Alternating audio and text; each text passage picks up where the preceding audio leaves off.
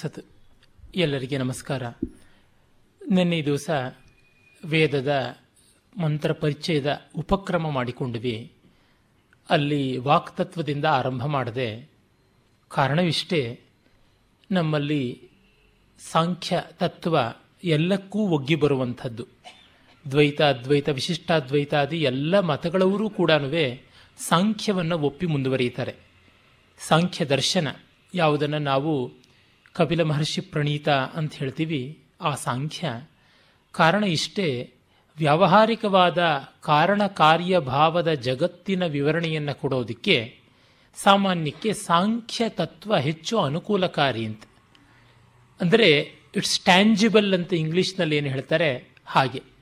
ಅದು ಒಂದು ವ್ಯವಸ್ಥೆಗೆ ಒಳಪಡುತ್ತೆ, ನಿರ್ದಿಷ್ಟವಾಗಿ ಹೇಳಬಹುದು. ಕಡೆಗೆ ಬರುತ್ತೆ, ತಗಾದೆ ಬರುತ್ತೆ, ಇಲ್ಲದೇ ಇಲ್ಲ.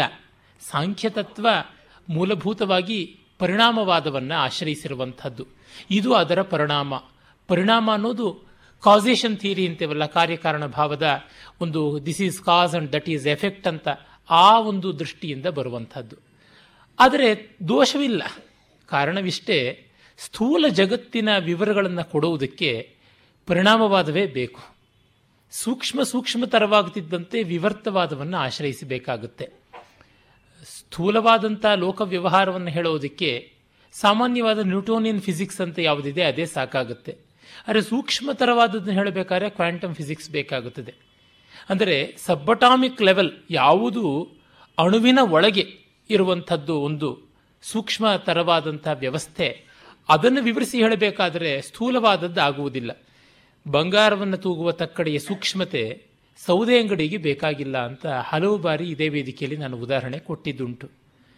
ಆ ರೀತಿಯಲ್ಲಿ ಸಾಂಖ್ಯ ದೃಷ್ಟಿಯ ಒಂದು ವ್ಯವಸ್ಥೆಯನ್ನು ಹೇಳುವಂತೆ ನೋಡಿದಾಗ ಪಂಚ ಜ್ಞಾನೇಂದ್ರಿಯಗಳು, ಪಂಚ ಕರ್ಮೇಂದ್ರಿಯಗಳು ಮತ್ತು ನಾಲ್ಕು ಅಂತರ್ ಇಂದ್ರಿಯದ ಭಾಗ ಅಂತ ಹೇಳುವಂಥ ಮನಸ್ಸಿನ ನಾಲ್ಕು ಭಾಗವಾಗಿ ಮನಸ್ಸು, ಬುದ್ಧಿ, ಚಿತ್ತ, ಅಹಂಕಾರ ಅಂತೀವಿ. ಆಮೇಲೆ ಈ ಎರಡೂ ಕಡೆ ಒಳಗೂ ಹೊರಗೂ ಓಡಾಡುವಂಥದ್ದು ವಾಕ್ ಅನ್ನುವಂಥದ್ದು, ಬಾಹ್ಯಾಭ್ಯಂತರೇಂದ್ರಿಯ ಅಂತ ಕರೆಯಬಹುದು. ಅಂದರೆ ವಾಕ್ಕಿನ ಪ್ರೇರಣೆ ಆಗುವುದು ಮನಸ್ಸಿನಿಂದ, ಮನಸ್ಸಿನ ಆಲೋಚನೆ ಸರಣಿ ಇರುವಂಥದ್ದು ವಾಕ್ಕಿನಿಂದ. ಆದರೆ ವಾಕ್ಕು ಸ್ಥೂಲವಾಗಿ ಜಿವ್ವ, ತಾಲೋ ಇತ್ಯಾದಿ ಓಷ್ಠರ ದಂತ ರೂಪವಾಗಿ ಮೂಡಿಕೊಳ್ಳದೆ, ತುಟಿ, ಹಲ್ಲು, ಬಾಯಿ, ಅಂಗುಳ ಇವುಗಳಿಂದ ಮೂಡಿಕೊಳ್ಳದೆ ನಮಗೆ ಗೊತ್ತಾಗೋಲ್ಲ. ಈ ಕಾರಣವಾಗಿ ಇಂದ್ರಿಯ ವೇದ್ಯವಾದದ್ದು, ಇಂದ್ರಿಯಜನ್ಯವಾದದ್ದು ಸ್ಥೂಲ ಇಂದ್ರಿಯಗಳಿಂದ, ಬಾಹ್ಯೇಂದ್ರಿಯಗಳಿಂದ. ಅದೇ ಸಂದರ್ಭದಲ್ಲಿ ಅದು ಸೂಕ್ಷ್ಮವೂ ಆದಂಥದ್ದು. ಹೀಗಾಗಿ ಎರಡು ಉಂಟು. ಈಗ ದಂತ, ಹಲ್ಲುಗಳು ಜ್ಞಾನೇಂದ್ರಿಯದಲ್ಲಿ ಬರೋಲ್ಲ, ಕರ್ಮೇಂದ್ರಿಯದಲ್ಲಿ ಬರುತ್ತವೆ. ಆದರೆ ನಾಲಿಗೆ ಜ್ಞಾನೇಂದ್ರಿಯದಲ್ಲಿ ಬರುವಂಥದ್ದು. ಉಚ್ಚಾರಣೆ ಮಾಡಬೇಕಾದ್ರೆ ನಾಲಿಗೆಯೂ ಬೇಕು, ಹಲ್ಲೂ ಬೇಕಾಗುತ್ತೆ. ತಾತ ದಾದಾನ ಹೇಳಬೇಕಾದ್ರೆ ದಂತ್ಯವರ್ಣಗಳ ಉಚ್ಚಾರಣೆಗೆ ದಂತ್ಯ ಅಂದರೆ ಹಲ್ಲಿನ ಜೊತೆಗೆ ನಾಲಿಗೆ ಸೇರಬೇಕಾದಂಥದ್ದು ಉಂಟು. ಹಾಗೆ ಚಾಚಾ ಜಾಜಾಂಗ್ಯ ಅಂತ ಹೇಳಬೇಕು ಅಂತಂದರೆ ತಾಲು, ಪ್ಯಾಲೆಟ್ ಅಂತೀವಲ್ಲ, ಬಾಯ, ಅಂಗುಳ ಅದು ಬೇಕಾಗುತ್ತದೆ. ಅದು ಕರ್ಮೇಂದ್ರಿಯ. ಹೀಗೆ ಕರ್ಮೇಂದ್ರಿಯ, ಜ್ಞಾನೇಂದ್ರಿಯ, ಅಂತರಿಂದ್ರಿಯವಾದ ಮನಸ್ಸು ಇವೆಲ್ಲ ಸೇರಿಕೊಂಡು ಬರುವಂಥ ಕಾರಣದಿಂದ ವಾಕ್ಕಿಗೆ ಅತಿಶಯವಾದ ಪ್ರಾಶಸ್ತ್ಯ ಉಂಟು. ತುಂಬ ಸಂಕೀರ್ಣವೂ ಆದಂಥದ್ದು ಅದರ ವ್ಯವಸ್ಥೆ. ಆ ಕಾರಣ ಅದನ್ನು ತೆಗೆದುಕೊಂಡ್ರೆ ಮಿಕ್ಕೆಲ್ಲ ಇಂದ್ರಿಯ ಪ್ರಪಂಚದ ವಿವರಗಳನ್ನು ತಕ್ಕ ಮಟ್ಟಿಗೆ ಹೇಳದಂತೆ ಆಗುತ್ತೆ ಎನ್ನುವುದು ನನ್ನ ಉದ್ದೇಶವಾಗಿತ್ತು.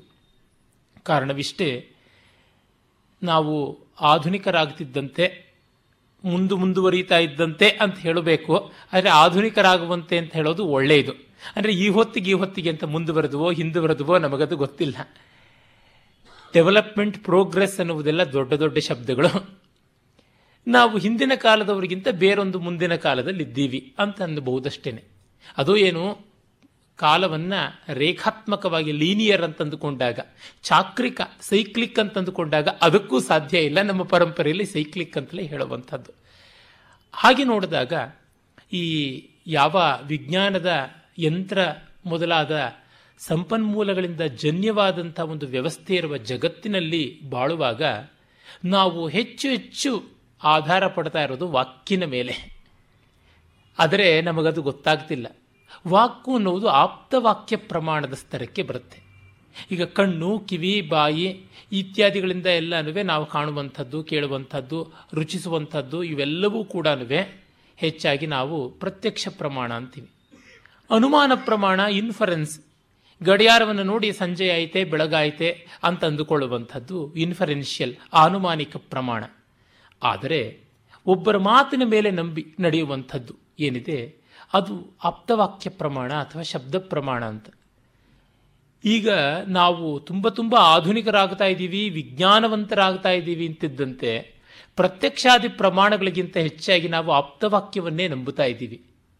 ಪತ್ರಿಕೆಯಲ್ಲಿ ಯಾವುದು ಬಂದರೆ ಅದನ್ನು ಸತ್ಯ ಅಂತ ಅಂದುಕೋತೀವಿ, ಟಿ ವಿಯಲ್ಲಿ ಏನು ಪ್ಯಾನೆಲ್ ಡಿಸ್ಕಷನ್ಸ್ ಮಾಡಿದ್ರೆ ಅದನ್ನೇ ಸತ್ಯ ಅಂತ ನಾವು ಭಾವಿಸ್ಕೊಳ್ತೀವಿ, ಇಂಟರ್ನೆಟ್ಟಲ್ಲಿ ಯಾವುದು ಬಂದರೆ ಅಂತರ್ಜಾಲದಲ್ಲಿ ಅದನ್ನು ನಾವು ಸತ್ಯ ಅಂತ ಅಂದುಕೊಳ್ತೀವಿ. ಅಂದರೆ ಈ ಮಾಹಿತಿಯ ಯುಗದಲ್ಲಿ ನಾವಿದ್ದೀವಿ. We are in the age of information ಅಂತಂದರೆ ಇನ್ಫಾರ್ಮೇಷನ್ ಆಪ್ತವಾಕ್ಯ ರೂಪವಾದದ್ದಲ್ವೇ? ಅದನ್ನು ಪ್ರಯೋಗ ಮಾಡಿ ಕಂಡವರು ಯಾರೋ ಯಾರೋ ಒಬ್ಬರು, ಬಹುನಾಮ್ ಜನ್ಮನಾಮಂತೆ ಜ್ಞಾನವಾನ್ ಮಾಂ ಪ್ರಪತ್ಸ್ಯತೆ ಅಂತ ಯಾರೋ ಒಬ್ಬರು ಜ್ಞಾನವಾನ್ ಮಾಡಿರುವುದು. ಮಿಕ್ಕ ನಾವೆಲ್ಲರೂ ಕೂಡ ಗತಾನುಗತಿಕವಾಗಿ ಗಡ್ಡೂರಿಕಾ ಪ್ರವಾಹ, ಅಂದರೆ ಕುರಿ ಮಂದೆ ಒಂದರ ಬಾಲ ಹಿಡಿದು ಮತ್ತೊಂದು ಹೋಗುವಂತೆ ನಾವು ಎಲ್ಲರೂ ಕೂಡ ಅದನ್ನು ಆಶ್ರಯಿಸ್ತಾ ಇದ್ದೀವಿ. ಅದೇ ಹಿಂದಿನ ಕಾಲದಲ್ಲಿ ಇಷ್ಟು ಇನ್ಫಾರ್ಮೇಷನ್, ಮಾಹಿತಿ ಇಲ್ಲದೆ ಇದ್ದಾಗ ಪ್ರತಿಯೊಬ್ಬರೂ ಪ್ರತಿಯೊಂದನ್ನು ಕಂಡುಕೊಳ್ಳಬೇಕಾಗಿತ್ತು, ಕೇಳಿಕೊಳ್ಳುವಂಥದ್ದು ಇರಲಿಲ್ಲ. ಹೀಗೆ ಕಂಡಾಗ ನಾವು ಆಧುನಿಕರು, ನಾವು ಮುಂದುವರೆದವರು, ನಾವು ತುಂಬ ಸೈಂಟಿಫಿಕ್ಕು, ಬಹಳ ರ್ಯಾಷನಲ್ಲು ಅಂತ ಹೇಳ್ತಾ ವೇದವನ್ನು ಆಪ್ತವಾಕ್ಯ ಅಂತ ಗೊಡ್ಡು ಗೊಡ್ಡಾಗಿ ಒಪ್ಪಿಕೊಂಡ್ರು ಜನ. ನಾವು ಹಾಗೆ ಒಪ್ಪೋದಿಲ್ಲ, ಎಲ್ಲವನ್ನ ನಾವು ಪ್ರತ್ಯಕ್ಷಾದಿ ಪ್ರಮಾಣಗಳ ಹೊರಗಲ್ಲಿಗೆ ತಿಕ್ಕಿ ನೋಡ್ತೀವಿ ಅಂತಂತೀವಿ.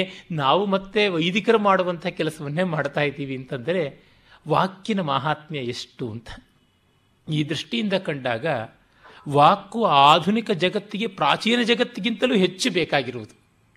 They could communicate through silence, but we are not.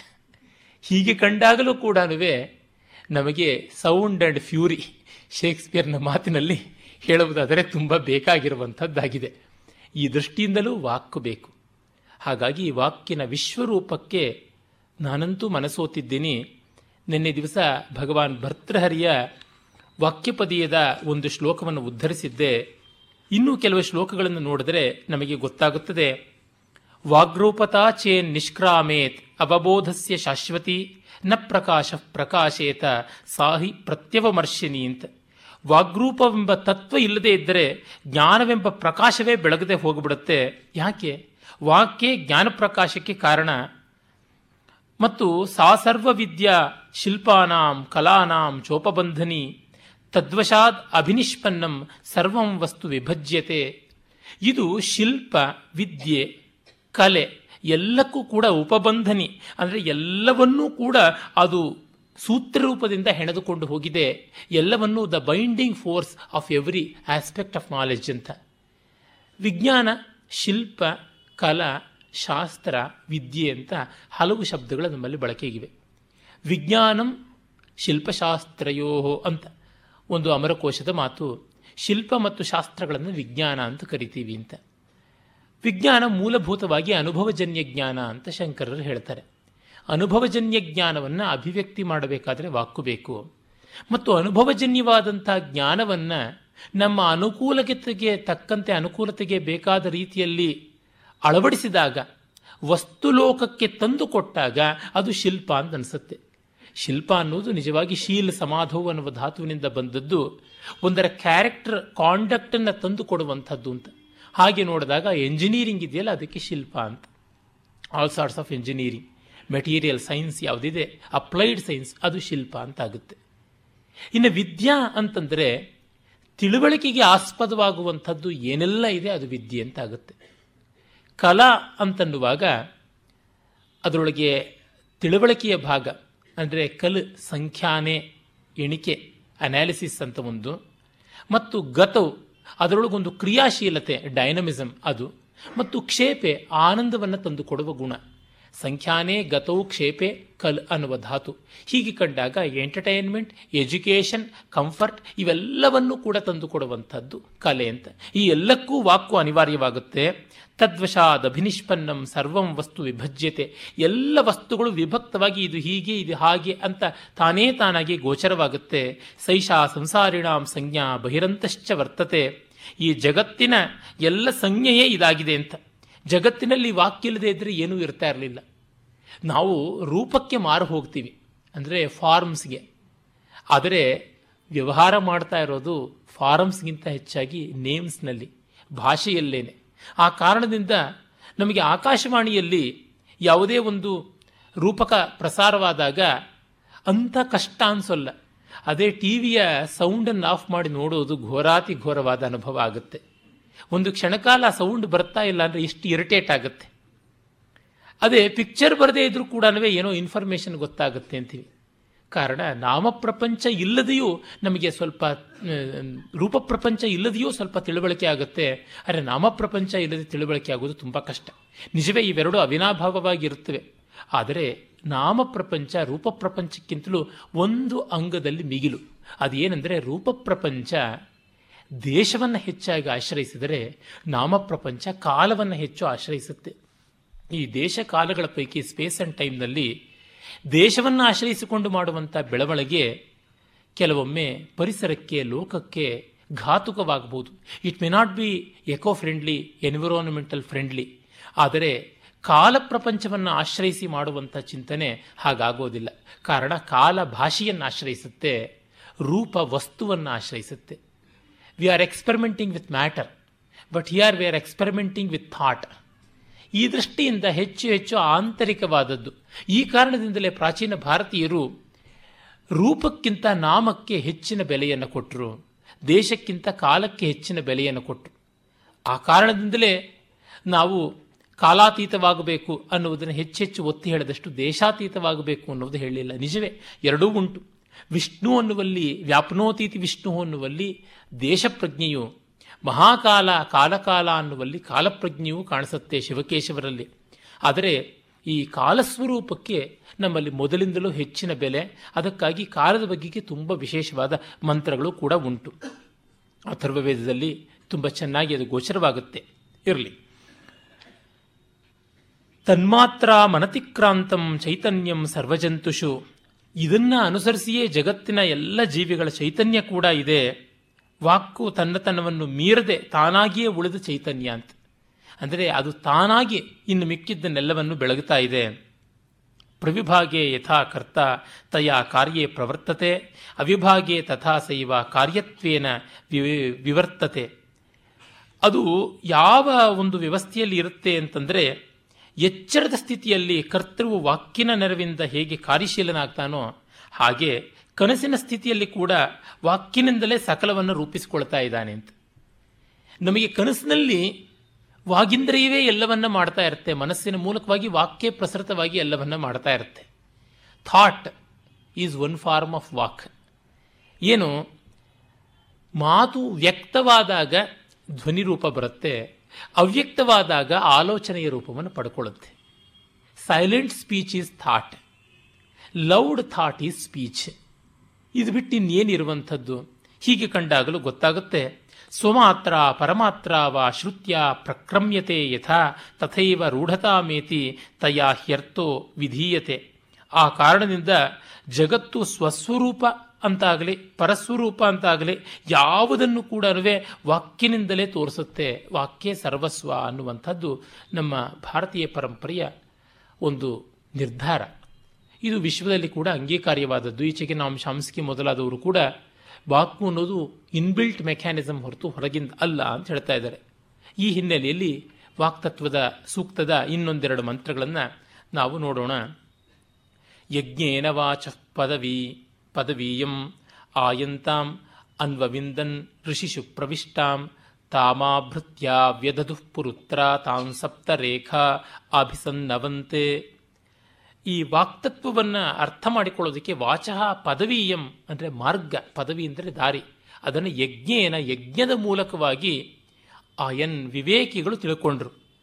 ಋಷಿಗಳಲ್ಲಿ ಪ್ರವಿಷ್ಟಾಂ ಸ್ಥಾಪಿತವಾದಂಥ ವಾಕ್ತತ್ವವನ್ನು ಅನ್ವವಿಂದನ್ ಪಡ್ಕೊಂಡ್ರು. ಅದನ್ನು ಆ ಭೃತ್ಯ ಚೆನ್ನಾಗಿ ಸಂಗ್ರಹಿಸಿ, ಪುರುತ್ರ ಅಂದರೆ ಅನೇಕ ಸಂಗ್ರಹ ಮಾಡಿಕೊಂಡಂಥ ಎಡೆಗಳಲ್ಲಿ ವ್ಯದಧು ವಿಭಾಗ ಮಾಡಿದ್ರು. ಅದನ್ನು ರೇಭಾಸಪ್ತ ಏಳು ಧ್ವನಿಗಳಾಗಿ, ಅಂದರೆ ಗಾಯತ್ರಿ, ಪಂಕ್ತಿ, ಅನುಷ್ಟುಪ್, ಬೃಹತಿ, ತ್ರಿಷ್ಟುಪ್, ಜಗತಿ ಅಂತ ಏಳು ಛಂದಸ್ಸುಗಳಿವೆಯಲ್ಲ, ಆ ರೀತಿಯಾಗಿ ಮಾಡಿಕೊಂಡ್ರು ಅಂತ. ಅಂದರೆ ವಾಕ್ಯನ ರಹಸ್ಯವನ್ನು ಅರಿಯುವ ದಾರಿಯನ್ನು ಯಜ್ಞದ ಮೂಲಕ ಜ್ಞಾನಿಗಳು ತಿಳ್ಕೊಂಡ್ರು. ಮತ್ತು ಅದನ್ನು ಏಳು ಬಗೆಯಾಗಿ ವಿಭಾಗ ಮಾಡಿದ್ರು. ವೇದದಲ್ಲಿ ಪ್ರಧಾನವಾಗಿ ಬರುವಂಥವು ಈ ಏಳು ಛಂದಸ್ಸುಗಳು. ಸೂರ್ಯನ ಸಪ್ತ ರಶ್ಮಿಗಳಿಗೆ ಸಂಕೇತವಾಗಿರುವಂಥವು, ಸಪ್ತ ಊರ್ಧ್ವಲೋಕಗಳಿಗೆ ಸಂಕೇತವಾಗಿ ಇರುವಂಥವು ಅಂತ. ಛಂದಸ್ಸು ಮುಚ್ಚುತ್ತೆ, ಕಾಪಾಡುತ್ತೆ ಅಂತ. ಚದಿರ ಆವರಣೆ, ಆಚ್ಛಾದನೆ, ಊರ್ಜಾಯಾಮ್, ಆಹ್ಲಾದನೆ ಅಂತೆಲ್ಲ ಧಾತುಪಾಠ ಉಂಟು. ಆವರಿಸುತ್ತೆ, ಶಕ್ತಿಯನ್ನು ತಂದುಕೊಡುತ್ತೆ, ಸಂತೋಷವನ್ನು ತಂದುಕೊಡುತ್ತೆ ಅಂತ. ಹೀಗೆ ವಾಕಿನ ಆವರಣ ರೂಪವನ್ನು, ಅಂದರೆ ಯಾವುದೇ ಒಂದು ಡೊಂಕು ಲೋಪ ದೋಷ ಇದ್ದರೆ ಅದನ್ನು ಮುಚ್ಚುತ್ತೆ. ನಾವು ಮಾಡುವಂಥದ್ದು ಸಾಮಾನ್ಯ ಅಲ್ಪ ಸ್ವಲ್ಪ ಇದ್ದರೂ ಕೂಡ, ಏನೋ ಬಡವರ ಮನೆ ಆತಿಥ್ಯ ನೋಡಿ ತಾವು ಸೇರಿಸಿಕೊಳ್ಳಬೇಕಾದದ್ದು ಅಂತೆಲ್ಲ ಅಂದರೆ ಎಷ್ಟು ಒಳ್ಳೆ ಸೌಜನ್ಯದ ಮಾತಾಡಿದ್ರು, ನಿಮ್ಮ ಊಟದ ಜೊತೆಗೆ ಮಾತಿನ ಉಪ್ಪಿನಕಾಯಿಯ ರುಚಿಯಾಗಿದೆ ಅಂತ ಹೇಳಿಕೊಂಡು ನಾವು ತಿನ್ನೋದಿಲ್ವೇ ಗಂಜಿಯೋ ಅಂಬಲಿಯೋ ಯಾವುದಾದ್ರೂ ಕೂಡ. ಹಾಗಾಗಿ ಎಲ್ಲ ಕೊರತೆಯನ್ನು ಮುಚ್ಚುವಂಥದ್ದು ಮಾತಿನಲ್ಲಿ ಉಂಟು. ನಾವಲ್ಲಿ ಇಡುವಂಥದ್ದು ಮಣ್ಣಿನ ಗಣಪತಿಯನ್ನೇ, ಆದರೆ ಸುವರ್ಣ ನಿರ್ಮಿತಾಂ ಗಣಪತಿ ಪ್ರತಿಮಾಂ ಪೂಜೆಯಾಮಿ ಅಂತಲೇ ಅಂದ್ಕೊಂಡು ಪೂಜೆ ಮಾಡುವಂಥದ್ದು. ಅಲ್ಲಿಡುವುದು ನಾಲ್ಕಾಣೆನೇ, ಅದು ಸುವರ್ಣ ದಕ್ಷಿಣ ಅಂತಲೇ ಹೇಳುವಂಥದ್ದಾಗಿದೆ. ಅಲ್ಲಿ ಒಂದೇ ಬತ್ತಿ ಇಟ್ಟರೂ ಕೂಡ ಎಂಥದ್ದು ಘೃತವರ್ತಿ ಸಹಸ್ರೈಶ್ಚ ಕರ್ಪೂರ ಶಕಲೈಸ್ತಥ ಅಂತ ಹೇಳ್ಬಿಟ್ಟಿದ್ರು. ಸಾವಿರಾರು ತುಪ್ಪದ ಬತ್ತಿಗಳನ್ನು ಅದ್ದಿದ್ದೀನಿ ಇಂಥ ವಚನೇಕ ದರಿದ್ರತ ಸೇರಿಸಿಬಿಡೋಣ ಅಂತನ್ನುವಲ್ಲಿ ಹಾಗೆ ಕಾಣಿಸುತ್ತೆ. ಮತ್ತೆ ಅದು ಆವರಣ ಮಾಡಿಕೊಡುವುದು, ಮತ್ತೆ ಆನಂದವನ್ನು ತಂದುಕೊಡುತ್ತೆ. ಅದು ನಮ್ಮ ಸ್ವರೂಪವೇ ಆದ ಕಾರಣ ಅದರ ಮೂಲಕ ನಮಗೆ ಆನಂದ, ಜೊತೆಗೆ ಅದೊಂದು ಶಕ್ತಿಯನ್ನು ಕೊಡುತ್ತೆ, ಪುಷ್ಟಿಯನ್ನು ಕೊಡುತ್ತೆ. ಒಳ್ಳೆಯ ಉತ್ತೇಜಕಾರಿಯಾದ ಮಾತುಗಳು, ಒಳ್ಳೆಯ ಧ್ವನಿಗಳು ನಮಗೆ ಎಷ್ಟು ಉತ್ಕರ್ಷವನ್ನು ಕೊಡುತ್ತೆ. ಒಂದು ಸಂಗೀತದ ರಾಗವನ್ನೇ ತೆಗೆದುಕೊಳ್ಳಿ, ಹೇಗೆ ಇಂದ್ರನಿಗೆ ಸಂತೋಷವಾಗಬೇಕು ಅಂದರೆ ಸಾಮವನ್ನು ಹೆಚ್ಚಾಗಿ ಹಾಡಬೇಕು ಅಂತಾನೆ. ದೇವತಾ ಸ್ವರೂಪ ತೀರ ಸ್ಥೂಲವಾಗಿರೋಲ್ಲ, ತುಂಬ ತುಂಬ ಸೂಕ್ಷ್ಮವಾಗಿರುತ್ತೆ. ಆ ಮಂತ್ರವನ್ನು ಸುಮ್ಮನೆ ರುಕ್ಕನ್ನು ಹೇಳಿಬಿಟ್ರೆ ಆ ದೇವತಾ ಸ್ವರೂಪ ಸ್ಫುಟವಾಗೋದಿಲ್ಲ. ಅದನ್ನು ಉಬ್ಬಿಸಬೇಕು ಅಂದರೆ ಹಾಡು ಹೇಳಬೇಕು ಅಂತ, ಬ್ಲೋಯಿಂಗ್ ಅಪ್, ಅದನ್ನು ಬ್ಲೋ ಅಪ್ ಮಾಡಬೇಕು ಅಂತಂದರೆ ಸಾಮದಲ್ಲಿ ಹಾಡಿ ವಿಸ್ತಾರ ಮಾಡಬೇಕು ಅಂತ. ಆವಾಗದು ಸ್ಥೂಲವಾಗುತ್ತೆ, ಆಗ ನಮ್ಮ ಅಂತಃಕರಣವನ್ನು ಅದಕ್ಕೆ ಧಾರೆ ಎರಿಬೇಕು, ಆಗ ಅದು ಕಣ್ಣು ಕಿವಿ ಎಲ್ಲ ತೆರೆಕೊಂಡು ಮಾತಾಡುತ್ತೆ ಅಂತ. ಅಂದರೆ ನಮ್ಮೊಳಗಿರುವ ದೇವತೆಯನ್ನು ನಾವು ಆವಾಹನೆ ಮಾಡಿ ಮಾಡ್ತಾ ಇದ್ದೀವಿ ಅಂತ. ಈ ಕಾರಣದಿಂದ ವಾಕಿಗೆ ಮಹಾತ್ಮ್ಯ ಉಂಟು ಅಂತ. ಉತತ್ವ ಪಶ್ಯನ್ನ ದದರ್ಶವಾಚ ಮುತತ್ವ ಶೃಣ್ವನ್ನ ಶೃಣೋತ್ಯೇನಾಂ ಉತೋ ತಸ್ಮೈ ತನ್ವಂ ವಿ ಸಸ್ರೇ ಜಾಯೇವ ಪತ್ಯ ಉಷತಿ ಸುವಾಸಾಹ. ಇದು ಬಹಳ ಪ್ರಸಿದ್ಧವಾದ ಮಂತ್ರವಾಗಿ ಎಷ್ಟೋ ಕಡೆ ಕೋಟಾಗುವಂಥದ್ದು. ಉತ ಅಂದರೆ ಇವನ್ ದೆನ್ ಅನ್ನುವಂಥ ಅರ್ಥ. ಇದು ಒಂದು ನಿಪಾತ. ಒಬ್ಬ ಪಶ್ಯನ್ನುತ ನೋಡ್ತಾ ಇದ್ದರೂ ಕೂಡ ವಾಚಂ ವಾಕ್ತತ್ವವನ್ನು ನ ದದರ್ಶ, ಅದನ್ನು ನೋಡ್ತಾ ಇದ್ದರೂ ಕೂಡ ಕಾಣಲಿಲ್ಲ. ಹಾಗೆ ಉತತ್ವ ಶೃಣ್ವನ್ ಕೇಳ್ತಾ ಇದ್ದರೂ ಕೂಡ ಅವನು ಮತ್ತೆ ಕೇಳೋದಕ್ಕಾಗಲಿಲ್ಲ. ನ ಶೃಣೋತಿ, ಯಾಕೆ ಅವನು ನೋಡಿದ್ರೂ ನೋಡಲಿಲ್ಲ, ಕೇಳಿದ್ರೂ ಕೇಳಲಿಲ್ಲ, ಮಾತನ್ನು ಮಾತು ಅರ್ಥವಾಗಲಿಲ್ಲ. ಯಾರಿಗೆ ಅದು ಗೊತ್ತಾಗುತ್ತೆ ಅಂತಂದರೆ ಯಾರಿಗೆ ಯೋಗ್ಯತೆ ಇದೆಯೇ, ತಸ್ಮೈ ತನ್ವಂ, ತನ್ನ ಶರೀರವನ್ನು ಯೋಗ್ಯತೆ ಇದ್ದವರಿಗೆ ವಿಸಸ್ರೆ ಪ್ರಕಾಶ ಪಡಿಸ್ತಾಳೆ ವಾಕು. ಹೇಗೆ? ಉಷತಿ ಸುವಾಸಾಹ ಜಾಯೇವ, ಪತ್ನಿಯಾದವಳು ತನ್ನ ಗಂಡನಿಗೆ ತನ್ನ ತನವನ್ನು ತೋರ್ಪಡಿಸಿಕೊಡುವಂತೆ, ಸುವಾಸಾಹ ಅಂದರೆ ಉತ್ತಮ ವಸ್ತ್ರಾಲಂಕೃತಿಯಾದವಳು ತನ್ನ ರೂಪವನ್ನು ಗಂಡನಿಗೆ ತೋರಿಸ್ತಾಳೆ, ಬೇರೆಯವರಿಗೆ ತೋರಿಸೋಲ್ಲ. ಹಾಗೆ ಯಾರಿಗೆ ಒಲಿದಿದೆ ವಾಕ್ತತ್ವ ಅವರಿಗೆ ಮಾತ್ರ ಗೋಚರವಾಗುತ್ತೆ, ಮಿಕ್ಕವರಿಗೆ ಅಲ್ಲ ಅಂತ. ವೇದಾರ್ಥಕ್ಕೂ ಅಷ್ಟೇ, ಕಾವ್ಯಾರ್ಥಕ್ಕೂ ಅಷ್ಟೇ, ವಿಜ್ಞಾನಾರ್ಥಕ್ಕೂ ಅಷ್ಟೇ. ಕಿಯದ್ವಾರಂ ಕ್ರೌಂಚ ಇಹನ ನಿಹತ ವ್ಯಾಧವಿಶಿಕೈ ಪರಂ ಕಾವ್ಯಂ ರಾಮಾಯಣಮಿದಮಹೀಕಂ ಸಮುದಿತಂ ಸಕರ್ತ ಕಾಲಸ್ಸ ಸಚ ಹೃದಯವಾನ್ ಸಾಚ ಕವಿತಾ ಸಮೇತ್ಯ ದ್ಯೋತಂತೆ ಯದಿ ವಲತಿ ವಾಣಿ ವಿಲಸಿತಂ ಅಂತ ಒಬ್ಬರು ಜಗನ್ನಾಥ್ ಪಾಠಕ್ ಅಂತ ಬಿಹಾರದ ಕವಿಯೊಬ್ಬರ ಪದ್ಯ ಇದು. ಎಷ್ಟು ಬಾರಿ ಜಗತ್ತಿನಲ್ಲಿ ಕ್ರೌಂಚ ಪಕ್ಷಿಗಳನ್ನು ಬೇಡರು ಸಾಯಿಸಿದ್ದನ್ನು ನಾವು ನೋಡಿಲ್ಲ, ಅರೆ ಅದೆಷ್ಟು ಬಾರಿ ರಾಮಾಯಣ ಹುಟ್ಟಿತು. ಪರಂ ಕಾವ್ಯಂ ರಾಮಾಯಣಂ ಇದಂ ಹೈಕಂ ಸಮುದಿತಂ. ಆ ಕಾಲ, ಆ ಕರ್ತೃ, ಆ ಹೃದಯವಂತ, ಆ ಕಾರುಣ್ಯ, ಆ ಸರಸ್ವತಿಯ ವಿಲಾಸ, ಇವು ಸೇರಿದಾಗ ಮಾತ್ರ ಅಂತ. ಅದೇ ತಾನೆ ಸೇಬಲ್ಲ ಆಕಾಶವೇ ತಲೆಗೆ ಬಿದ್ದರೂ ಮರವೇ ತಲೆ ಮೇಲೆ ಬಿದ್ದರೂ ನಮಗೆ ಗುರುತ್ವಾಕರ್ಷಣದ ತತ್ವ ಗೊತ್ತಾಗುವಂಥದ್ದಲ್ಲ. ಹಾವು ಬಾಲ ಕಚ್ಚಿಕೊಂಡು ನುಂಗ್ತಾ ಇತ್ತಂತೆ, ಇದೇನು ಜಗತ್ತೇ ಒಂದರಿಂದೇ ಒಂದು ಮತ್ತೊಂದು ನುಂಗಿಕೊಳ್ತಾ ಇದೆ, ತನ್ನನ್ನು ತಾನೇ ನುಂಗ್ತಾ ಇದೆ. ಆದರೂ ಕೆಕ್ಯುಲೆಗೆ ಗೊತ್ತಾದಂತೆ ಆ ಒಂದು ರಿಂಗ್ ಸ್ಟ್ರಕ್ಚರ್ ಆಫ್ ಬೆನ್ಸಿನ್ ನಮಗೆ ಯಾಕೆ ಗೊತ್ತಾಗಲಿಲ್ಲ? ಎಷ್ಟು ಕಡೆ ಆ ಥರದ್ದು ನಿಮಗೆ ಕಾಣುವಂಥದ್ದೇ. ಚರ್ಚಿನಲ್ಲಿ ಒಂದು ತೂಗು ದೀಪ ಓಲಾಡ್ತಾ ಇದ್ದಿದ್ದನ್ನು ನೋಡಿಬಿಟ್ಟು ಗೆಲೀಲಿಯೋಗೆ ತತ್ಕ್ಷಣವೇ ಗೊತ್ತಾಯಿತು ಪೆಂಡುಲಮ್ ತತ್ವ ಅನ್ನೋದು ಏನು ಅಂತ. ಹೀಗೆ ಯಾವ ಯಾವ ವಿಜ್ಞಾನಿಗಳಿಗಾಗಲಿ ಯಾವ ಕವಿಗಳಿಗಾಗಲಿ ಒಂದೊಂದು ವಿಶೇಷ ಸಂದರ್ಭದಲ್ಲಿ ಸ್ಫುರಣೆ ಆಗುತ್ತೆ, ನಮಗೆ ಆಗೋಲ್ಲ. ಅದೇ ಯಾರಿಗೆ ಅದು ಒಲಿದಿದೆಯೋ ಅವರಿಗೆ ಅದು ಬಿಟ್ಟುಕೊಡುತ್ತೆ ಅಂತ. ಆ ಕಾರಣದಿಂದಲೇ ವೇದಾರ್ಥಕ್ಕೆ ಇಷ್ಟೇ ಅಂತನ್ನುವ ಅವಧಿ ಮಾಡಿಕೊಳ್ಳೋದಕ್ಕೆ ಸಾಧ್ಯ ಇಲ್ಲ. ಆದರೆ ನಮಗೆ ತೋರಿದಂತೆಲ್ಲ ಹೇಳ್ಬೋದಾ? ಹೇಳ್ಬೋದು, ಆದರೆ ಜನ ಒಪ್ಪೋದಿಲ್ಲ. ಕಾರಣ, ಇಂಥ ಅಜ್ಞಾನಿಗೂ ಕೂಡ ಅಂತರಂಗದಲ್ಲಿ ಯಾವುದೋ ಒಂದು ಅರ್ಥ ಇರುತ್ತೆ. ನಮಗೆ ಕೆಲವೊಮ್ಮೆ ಕೆಲವರು ಕಾವ್ಯಗಳಿಗೆ ವಿಕೃತವಾಗಿ ಎಲ್ಲಿಂದಲೋ ಎಳೆದೆಳೆದು ಅರ್ಥ ಮಾಡ್ತಾ ಇದ್ದರೆ ಗೊತ್ತಾಗ್ಬಿಡುತ್ತೆ. ನಮಗೆ ಅವರಷ್ಟು ಪುಸ್ತಕ ಪಾಂಡಿತ್ಯ ಇಲ್ಲದೇ ಇದ್ದಿರಬಹುದು, ಮಸ್ತಕ ಪಾಂಡಿತ್ಯ ಇಲ್ಲದೇ ಇರಬಹುದು. ಆದರೂ ಇವ್ರು ಮಾಡೋದು ಯಾತಕ್ಕೋ ಓವರ್ ಸ್ಟ್ರೆಚ್ಡ್ ಅಂತ, ಸ್ಟ್ರೈನ್ಡ್ ಅಂತ, ಫಾರ್ ಫೆಚ್ಡ್ ಅಂತ, ದೂರಾಕೃಷ್ಟ ಬಲಾದಾಕೃಷ್ಟ ಅಂತ ಅನ್ನಿಸ್ತಾ ಇರುತ್ತೆ. ಅವ್ರ ಹತ್ರ ವಾದ ಮಾಡೋಕ್ಕಾಗಲ್ಲ, ನಮಗೆ ಒಪ್ಪಿಕೊಳ್ಳೋಕೆ ಮಾತ್ರ ಆಗೋದಿಲ್ಲ. ಅಲ್ಲಿಗೆ ಆಯ್ತಲ್ಲ, ಬಿದ್ದು ಹೋಯ್ತಲ್ಲ. ಯಾಕೆ ಅಂದರೆ ನಮ್ಮೊಳಗಿರುವಂಥ ಅರ್ಥ ನಿಹಿತಂ ಗುಹಾಯಾಮ್. ಹೀಗಾಗಿ ಆ ವಾಕ್ತತ್ವವನ್ನು ಒಲಿಸಿಕೊಳ್ಳಬೇಕು ಅಂದರೆ ಆರಾಧನೆ, ಅದು ಬಿಟ್ಟರೆ ಇನ್ಯಾವುದೂ ಇಲ್ಲ. ಅದಕ್ಕಾಗಿ ಹೇಳ್ತಾರೆ, ಉತತ್ವಂ ಸಖ್ಯೆ ಸ್ಥಿರ ಪೀತಮಾಹುರ್ಯೈನಂ ಮಾ ಆಹುರ್ನೈನಂ ಹಿನ್ವಂತ್ಯಪಿ ವಾಜಿನೇಶು ಅಧೇನ್ವಾಚರತಿ ಮಾಯಯೈಷ ವಾಚಂ ಶುಶ್ರುವಾಂಗ್ ಅಫಲಾಮ ಪುಷ್ಪಾಂ.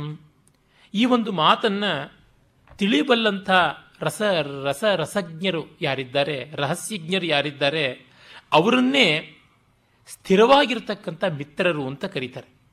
ವಾಕ್ತತ್ವವನ್ನು ಚೆನ್ನಾಗಿ ಬಲ್ಲಂಥವರು ಮಿತ್ರರು.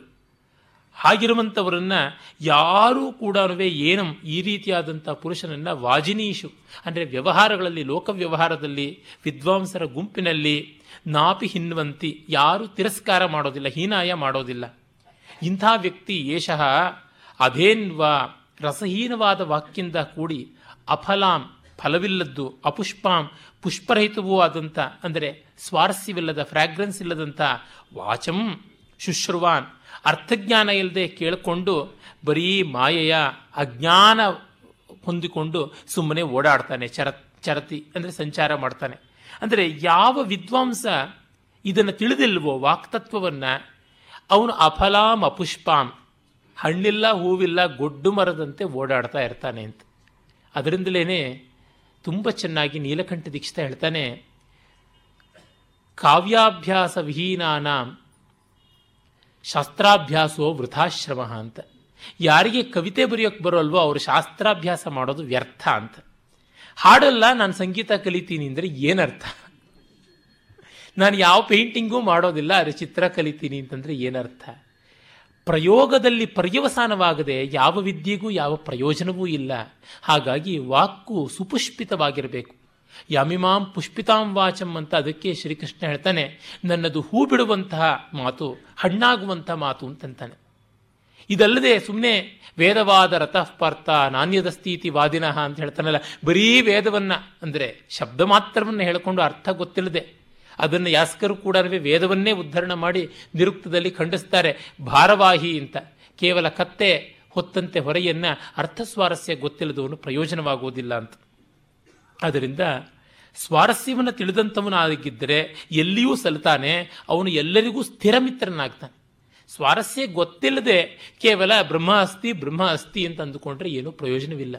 ಅನುಭವಕ್ಕೆ ತಂದುಕೊಳ್ಬೇಕು. ಅಸ್ತಿ ಬ್ರಹ್ಮೇತಿ ಚೇದ್ವೇದ ಪರೋಕ್ಷಂ ಜ್ಞಾನ ಮುಚ್ಯತೆ, ಅಸ್ಮಿ ಬ್ರಹ್ಮೇತಿ ಚೇದ್ವೇದ ಸಾಕ್ಷಾತ್ಕಾರ ಸ ಉಚ್ಯತೆ ಅಂತ ವಿದ್ಯಾರಣ್ಯರು ಹೇಳ್ತಾರೆ. ಬ್ರಹ್ಮ ಇದೇ ಇದೆ ಅಂತ ಅಂದುಕೊಂಡ್ರೆ ಏನೂ ಇಲ್ಲ, ಅಷ್ಟೇನೆ. ಆಗಿದ್ದೀನಿ ಅಂತ ಅಂದುಕೊಂಡಾಗ ಸ್ವಾರಸ್ಯ.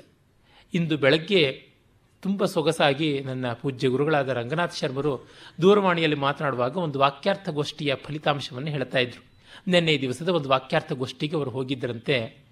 ಅಲ್ಲಿ ಒಂದು ಚರ್ಚೆ, ಬ್ರಹ್ಮಸೂತ್ರದ ಅಧಿಕರಣವೊಂದರ ಚರ್ಚೆ ಬಂದಾಗ ಶಾಸ್ತ್ರವು ಕಾರಕವೇ ಜ್ಞಾಪಕವೇ ಅಂತ. ಆಚಾರ್ಯರ ಸ್ಪಷ್ಟ ನಿಶ್ಚಯ ಶಂಕರರದು. ಶಾಸ್ತ್ರಂ ಕೇವಲಂ ಜ್ಞಾಪಕಂ ನತು ಕಾರಕಂ. ಶಾಸ್ತ್ರ ತನ್ನಂತೆ ಏನೂ ಮಾಡಿಸೋಲ್ಲ, ಕೇವಲ ಸೂಚನೆ ಕೊಡುವಂಥ ಮೆಮರಿ ಪೆಗ್ ಅಷ್ಟೇ.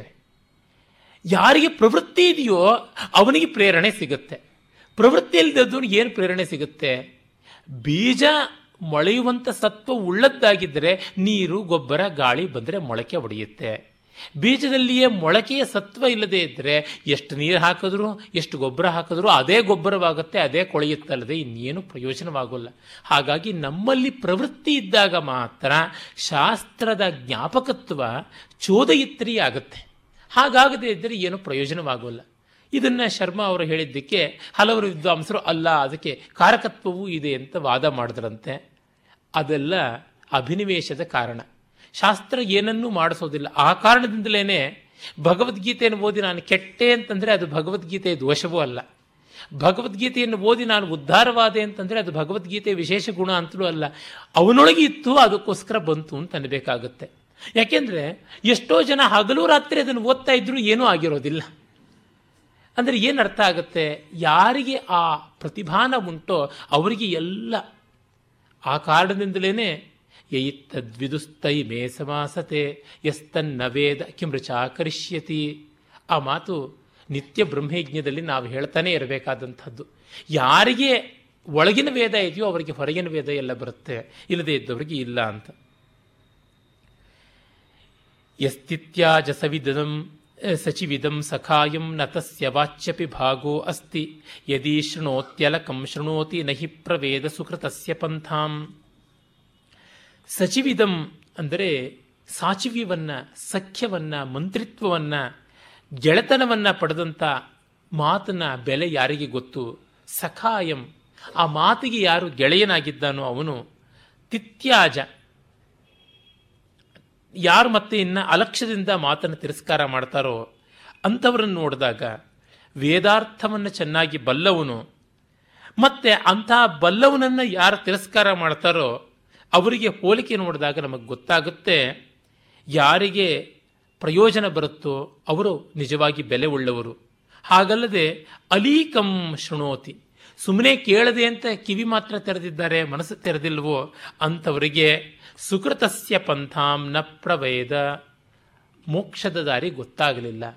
ಕಿವಿ ತೆರೆದು ಮನಸ್ಸು ತೆರೆಯದೇ ಇದ್ದರೆ ಗೊತ್ತಾಗೋಲ್ಲ, ಮನಸ್ಸು ತೆರೆದು ಕೇಳದವರನ್ನು ತಿರಸ್ಕರಿಸುವವರಿಗೂ ಗೊತ್ತಾಗೋದಿಲ್ಲ, ವಾಕು ಅನ್ನುವಂಥದ್ದು ಬರುತ್ತೆ. ಇರಲಿ, ಹೀಗೆ ಅನೇಕ ಮಂತ್ರಗಳು ವಾಕ್ತತ್ವದ ಬಗ್ಗೆ ಇವೆ. ಅವುಗಳನ್ನು ನಾವು ಸದ್ಯಕ್ಕೆ ನಿಲ್ಲಿಸೋಣ. ಒಟ್ಟಿನಲ್ಲಿ ತಾತ್ಪರ್ಯವಿಷ್ಟು. ಮಾತನ್ನುವುದು ಒಂದು ಅಮೋಘವಾದ ಸಾಧನ, ಅದನ್ನು ಮಿಸ್ಯೂಸ್ ಮಾಡಬಾರ್ದು, ಅದನ್ನು ದುರುಪಯೋಗ ಮಾಡಬಾರ್ದು ಅಂತ. ನಮ್ಮಲ್ಲಿ ಎಲ್ಲ ವಿಷಯಗಳಿಗೂ ಅದೇ ರೀತಿಯಾದಂಥ ಎಚ್ಚರಿಕೆಯನ್ನು ಭಾರತೀಯ ಪರಂಪರೆ ಕೊಟ್ಟಿದೆ. ಯಾವುದೂ ನನ್ನ ಸೊತ್ತು ಅಂತ ಭಾವಿಸಿ ದುರುಪಯೋಗ ಮಾಡಬಾರದು ಅಂತ. ಈ ಹಿನ್ನೆಲೆಯಲ್ಲಿ ಆಂಭ್ರಣೀ ಸೂಕ್ತ ಅಥವಾ ಆಂಭ್ರಣೀ ಸೂಕ್ತವನ್ನು ನೋಡಬಹುದು. ವಾಕ್ ಸ್ವರೂಪ ಅಲ್ಲಿ ಮತ್ತೆ ಇನ್ನಷ್ಟು ಚೆನ್ನಾಗಿ ಗೊತ್ತಾಗುತ್ತೆ. ಜೊತೆಗೆ ಮತ್ತೂ ಒಂದು ಅಲ್ಲಿರ ಒಂದು ಮಂತ್ರವನ್ನು ಆಯ್ಕೆ ಮಾಡಿಕೊಳ್ಳೋದಕ್ಕಿರುವ ಆಸ್ಥೆಗೆ ಕಾರಣ ಏನೆಂದರೆ, ಈ ಆಂಭ್ರಣೀ ಸೂಕ್ತ ಒಬ್ಬ ಋಷಿಕೆಯ ದರ್ಶನ, ಒಬ್ಬ ಹೆಣ್ಣು ಮಗಳು ವೇದವನ್ನು ಕಂಡದ್ದು. ನಮ್ಮಲ್ಲಿ ಗಂಡು ಹೆಣ್ಣು ಅನ್ನುವ ಭೇದವನ್ನು ಭೇದವನ್ನು ಜ್ಞಾನಕ್ಕೆ ಮಾಡಿಲ್ಲ. ಇದು ದಶಮ ಮಂಡಲದಲ್ಲಿ ಬರುವಂತಹ ನೂರ ಇಪ್ಪತ್ತೈದನೆಯ ಸೂಕ್ತ, ಸುಮಾರು ಎಂಟೊಂಬತ್ತು ಮಂತ್ರಗಳಿರುವಂಥ ಚಿಕ್ಕದಾದ ಸೂಕ್ತ. ಇದಕ್ಕೆ ವಿಶೇಷವಾದಂಥ ಪ್ರಾಶಸ್ತ್ಯವನ್ನು ನಮ್ಮ ಪರಂಪರೆ ಕೊಟ್ಟಿದೆ. ಇದು ಒಂದು ಆಧ್ಯಾತ್ಮಿಕವಾದ ಸೂಕ್ತವೂ ಹೌದು ಅಂತ ಹೇಳ್ಬಿಟ್ಟಂತಾರೆ. ಅಹಂ ರುದ್ರೇಭಿರ್ವಸುಭಿಶ್ಚರಾಮಿ ಅಹಂ ಆದಿತ್ಯೈರುತ ವಿಶ್ವದೇವೈ ಅಹಂ ಮಿತ್ರಾವರುಣೇ ವರುಣೋಭ ಬಿಭರ್ಮಿ ಅಹಂ ಇಂದ್ರಾಗ್ನಿ ಅಹಂ ಅಶ್ವಿನೋಭ. ಇದು ಮೊದಲನೇ ಮಂತ್ರ. ಇಲ್ಲಿ ಸಾಯಣರು ಉಪಕ್ರಮ ಕೊಡ್ತಾರೆ. ಅಂಭ್ರಣಸ್ಯ ಮಹರ್ಷಿಯರ್ ದುಹಿತ ವಾಕ್ ಆಂಭ್ರಣಿ ಅಂತ. ಅಂಭ್ರಣ ಮಹರ್ಷಿಯ ಮಗಳು ಇವಳು, ಹಾಗಾಗಿ ಆಂಭ್ರಣಿ. ಆಂಭ್ರಣಸ್ಯ ಅಪತ್ಯಂ ಪುತ್ರಿ ಆಂಭ್ರಣಿ ಅಂತ ಆದಳು. ಅವಳು ಬ್ರಹ್ಮವಿದುಷಿ, ಬ್ರಹ್ಮವಾದಿನಿ, ಸ್ವಾತ್ಮಾನಮಸ್ತೌತ್, ತನ್ನನ್ನು ತಾನು ಹೊಗಳಕೋತಾ ಇದ್ದಾಳೆ ಅಂತ. ಏನು ತನ್ನನ್ನು ತಾನು ಅಂದರೆ ತನ್ನ ದೇಹವನ್ನು, ಮನಸ್ಸು, ಬುದ್ಧಿಗಳನ್ನು ಅಲ್ಲ, ತಾನು ಈ ಜಗತ್ತಿನ ಪರಮಸತ್ಯ ಏನು ಅನ್ನೋದನ್ನು ತಿಳ್ಕೊಂಡು ಅದಕ್ಕಿಂತ ಭಿನ್ನವಲ್ಲದ ಚೈತನ್ಯವೇ ತನ್ನದು ಅಂತ ತಿಳ್ಕೊಂಡ ಮೇಲೆ ತನಗೂ ಈ ಜಗತ್ತಿಗೂ ಜಗದಂತರ್ಯಾಮಿಗೂ ಇರುವಂಥ ಏಕಸೂತ್ರತೆ ಸಮಾನಾಧಿಕರಣ್ಯ ಏನು ಅನ್ನುವುದು ತಿಳಿಯಿತು. ಆ ಕಾರಣ ಯಾರಿಗೆ ನಮಸ್ಕಾರ ಮಾಡಲಿ, ನನಗೇ ಮಾಡಬೇಕು ಅಂತ. ಆ ನನಗೆ ಎನ್ನುವುದು ದೇಹ ಮನೋಬುದ್ಧಿಗಳ ಸಂಘಾತಕ್ಕೆ ಅಲ್ಲ ಅನ್ನುವ ದೃಷ್ಟಿಯಿಂದ ಆತಃ ಸರ್ಷಿ, ಆ ಋಷಿಕೆಯಾದವಳು, ಋಷಿಯು ಸಚ್ಚಿತ್ ಸುಖಾತ್ಮಕ ಸರ್ವಗತಃ ಪರಮಾತ್ಮ ದೇವತ. ಆ ಕಾರಣ ಅವಳೇ ಋಷಿ. ಇನ್ನು ಪರಮಾತ್ಮನೇ ಈ ಒಂದು ಮಂತ್ರಕ್ಕೆ ದೇವತೆ. ಅವಳೆಲ್ಲ ದೇವತೆ. ಅವಳ ಅಂತರ್ಯಾಮಿಯಾದಂಥ ಕೇವಲ ಅದ್ವಿತೀಯವಾದ ನಿರಂಜನ ಬ್ರಹ್ಮ ಸಚ್ಚಿದಾನಂದ ತತ್ವವೇ ದೇವತೆ. ತೇನ ಹ್ಯೇಷ ತಾದಾತ್ಮ್ಯಂ ಅನುಭವಂತಿ ಸರ್ವಜಗದ್ರೂಪೇಣ ಸರ್ವಸ್ಯ ಅಧಿಷ್ಠಾನತ್ವೇನ ಚ ಅಹಮೇವ ಸರ್ವಂ ಭವಾಮೀತಿ ಸ್ವಾತ್ಮಾನಂ ಸ್ತೌತಿ. ತನ್ನನ್ನು ತಾನು ರಿಯಲೈಸ್ ಮಾಡಿಕೊಳ್ಳುವಂಥದ್ದು. ಜಗತ್ತು ಯಾರನ್ನ ಬಾದರ್ ಮಾಡಲ್ವೋ ಅವರು ನಿಷ್ಪ್ರಯೋಜಕರು, ಆದರೆ ಯಾರು ಜಗತ್ತನ್ನು ಬಾದರ್ ಮಾಡಲ್ವೋ ಅವರು ಪ್ರಯೋಜನಾತೀತರು. ಜಗತ್ತು ಯಾರನ್ನ ಬಾದರ್ ಮಾಡೋದಿಲ್ಲ, ಯಾವ ರೀತಿಯಾದ ಯೋಗ್ಯತೆ ಇಲ್ಲದೆ ಇದ್ದವರನ್ನ ಪ್ರಪಂಚ ಇಗ್ನೋರ್ ಮಾಡುತ್ತೆ, ತಿರಸ್ಕರಿಸುತ್ತೆ, ಉಪೇಕ್ಷಿಸುತ್ತೆ. ಆದರೆ ಜ್ಞಾನಿ ಆದವನು ಜಗತ್ತನ್ನೇ ಉಪೇಕ್ಷೆ ಮಾಡ್ತಾನೆ. ಉಪೇಕ್ಷೆ ಅಂತಂದರೆ ಜಗತ್ತಿನ ಪರಮಸತ್ಯತ್ವವನ್ನು ಉಪೇಕ್ಷೆ ಮಾಡ್ತಾನೆ ಅಂತ. ಅಂದರೆ ಜಗತ್ತಿನ ಪಾರಮಾರ್ಥಿಕ ಸತ್ತಾ ಭ್ರಾಂತಿ ಅವನಿಗೆ ಹೊರಟೋಗುತ್ತೆ. ಆಗ ಜಗತ್ತನ್ನು ಮತ್ತಷ್ಟು ಚೆನ್ನಾಗಿ ಆಸ್ವಾದಿಸ್ತಾನೆ ಲೋಕಸಂಗ್ರಹ ರೂಪವಾಗಿ. ಅಂಥ ಸ್ಥಿತಿಯ ಅಂಬ್ರಣಿ ವಾಗಾಂಬ್ರಣಿ ಇದನ್ನು ಹೇಳ್ತಾ ಇದ್ದಾಳೆ. ಇಲ್ಲಿ ನೋಡಿ, ಅವಳು ಹೇಳ್ತಾಳೆ, ನಾನು ರುದ್ರರ ಜೊತೆ ವಸುಗಳ ಜೊತೆ ಓಡಾಡ್ತೀನಿ, ನಾನು ಆದಿತ್ಯರ ಜೊತೆಗೆ ವಿಶ್ವೇ ದೇವತೆಗಳ ಜೊತೆಗೆ ಮಿತ್ರಾವರಣರ ಜೊತೆಗೆ ಓಡಾಡ್ತೀನಿ, ಅವರನ್ನು ಅವನು ಕಾಪಾಡ್ತೀನಿ, ಇಂದ್ರಾಗ್ನಿಗಳನ್ನು ಅಶ್ವಿನಿಗಳನ್ನು ಮಿತ್ರಾವರಣರನ್ನು ಎಲ್ಲರನ್ನೂ ಕೂಡ ನಾನು ಕಾಪಾಡ್ತೀನಿ ಅಂತ ಹೇಳ್ಬಿಟ್ಟಂತಿದ್ದಾಳೆ. ಈ ಎಲ್ಲ ಜಗತ್ತು ನಮಗೆ ಯಾವಾಗ ಗೋಚರವಾಗುತ್ತೆ? ಎಚ್ಚೆತ್ತಾಗ ಗೋಚರವಾಗುತ್ತೆ. ಅದಕ್ಕೆ ಮುನ್ನ ಏನಾಗಿತ್ತು? ಬೀಜವೊಂದರಿಂದ ದೊಡ್ಡ ವೃಕ್ಷ ಬಂತು ಅಂತ ಆಶ್ಚರ್ಯ ಪಡ್ತೀವಿ, ಆದರೆ ನಮ್ಮ ಮನಸ್ಸಿನಿಂದ ನಿದ್ರೆಯಿಂದ ಎದ್ದ ಬಳಿಕ ಜಗತ್ತು ಬಂತು ಅಂತ ಅನ್ನೋದನ್ನು ನೋಡಿ ಆಶ್ಚರ್ಯ ಪಡ್ತಿಲ್ಲ. ಎಂದು ಇದನ್ನು ಕಂಡು ಆಶ್ಚರ್ಯ ಪಡ್ತೀವೋ ಅಂದು ನಿಜವಾಗಿ ಜ್ಞಾನೋದಯವಾಗಿದೆ ಅಂತ ಅರ್ಥ. ಇಷ್ಟು ದೊಡ್ಡ ಜಗತ್ತು ಹೇಗೆ ಬಂತು? ಅದೇ ಸ್ವಾರಸ್ಯ. ಆ ಕಾರಣವೇ ಈ ಜಗತ್ತಿನ ಅನಿರ್ವಚನೀಯತೆ ತಾನೇ ತಾನಾಗಿ ಗೊತ್ತಾಗುತ್ತೆ. ಅದನ್ನು ಸಾಯಂಡ್ರು ಹೇಳ್ತಾರೆ, ಮೈಹಿ ಸರ್ವಂ ಜಗಚ್ಛುಕ್ತೌ ರಜತಮಿವ ಅಧ್ಯಸ್ಥಂ ದೃಶ್ಯತೆ ಅಂತ. ಈ ಕಪ್ಪೆ ಚಿಪ್ಪಿನಲ್ಲಿ ಬೆಳ್ಳಿ ಕಂಡಂತೆ ಈ ಜಗತ್ತೆಲ್ಲವೂ ನನ್ನೊಳಗೆ ಇರುವುದು ತೋರ್ತಾ ಇದೆ. ಈ ಜಗತ್ತು ನಾವು ರಿಲೇಟ್ ಮಾಡ್ಕೊಳ್ಳೋದ್ರಿಂದ ಇರುವುದಷ್ಟೇ. ಇಲ್ಲಿಯೇ ಬಂದಂಥ ಜನಗಳ ಪರಿಚಯ ನನಗಾದಾಗ ಮಾತ್ರ ಈ ಜನರ ಅಸ್ತಿತ್ವ ಜಗತ್ತಿನಲ್ಲಿ ಗೊತ್ ಗೊತ್ತಾಗುತ್ತೆ ಅಲ್ಲಿವರೆಗೂ ಇಲ್ಲವೇ ಇಲ್ಲ. ಕುರುಡನ ಜಗತ್ತಿನಲ್ಲಿ ಯಾವ ಬೆಳಕಿಗೂ ಯಾವ ಬಣ್ಣಕ್ಕೂ ಯಾವ ಆಕಾರಕ್ಕೂ ಅಸ್ತಿತ್ವವೇ ಇಲ್ಲವಲ್ಲ, ಯಾವ ಪ್ರಕಾಶ ವಸ್ತುವಿಗೂ ಅವನಲ್ಲಿ ಅಸ್ತಿತ್ವ ಇಲ್ಲ. ಹಾಗಾಗಿ ಅವನ ಪಾಲಿಗೆ ಅದು ಇಲ್ಲ ಅಂತಲೇ. ಎಂಥ ಬೆಂಕಿಯು ಅವನಿಗೆ ಬೆಳಕಾಗಿ ತೋರಲ್ಲ, ಶಾಖವಾಗಿ ತೋರುತ್ತೆ. ಎಂಥ ಸುಂದರವಾದ ವಸ್ತುವು ಕೂಡ ಅವನಿಗೆ ಸ್ಪರ್ಶವೇದ್ಯವಾದ ಆಕಾರವಾಗುತ್ತೆ ಹೊರತುನುವೆ ದೃಕ್ವೇದ್ಯವಾದಂಥ ರೂಪವಾಗಿ ತೋರುವಂಥದ್ದಲ್ಲ. ಹಾಗಿದ್ದಾಗ ಯಾವುದನ್ನು ನಾವು ಸತ್ಯ ಅಂತ ಅನ್ನಬೇಕು? ಅವನ ಸತ್ಯವನ್ನು ನಾವು ತಿರಸ್ಕಾರ ಮಾಡೋದಕ್ಕೆ ಸಾಧ್ಯವಾ? ಹಾಗಿದ್ರೆ ಅವನು ನಮ್ಮ ಸತ್ಯವನ್ನು ತಿರಸ್ಕಾರ ಮಾಡ್ತಾರೆ. ಹೀಗೆ ಕಂಡಾಗ ನಮಗೆ ಗೊತ್ತಾಗುತ್ತೆ ನಮ್ಮೊಳಗಿಂದ ಸೆಳೆಕೊಳ್ತಾ ಇದ್ದೀವಿ ಅಂತ. ಆ ಕಾರಣವೇ ಯತ್ ಯಥೋರ್ಣನ ಬಿಸೃಜತೆ ಗೃಹತೇಚ ಅಂತ ಮುಂಡಕದಲ್ಲಿ ಬಂದಂಥದ್ದು. ತನ್ನೊಳಗಿನ ದ್ರವ್ಯದಿಂದಲೇ ಈ ಜಗತ್ತನ್ನು ನಿರ್ಮಾಣ ಮಾಡುವುದು ಬ್ರಹ್ಮ ಸ್ವರೂಪವಾದರೆ, ತನ್ನೊಳಗಿನ ದ್ರವ್ಯದಿಂದಲೇ ಈ ಬಲೆಯನ್ನು ನೇಯುವಂಥದ್ದು ಜೇಡನ ಕೆಲಸವಾಗುತ್ತೆ.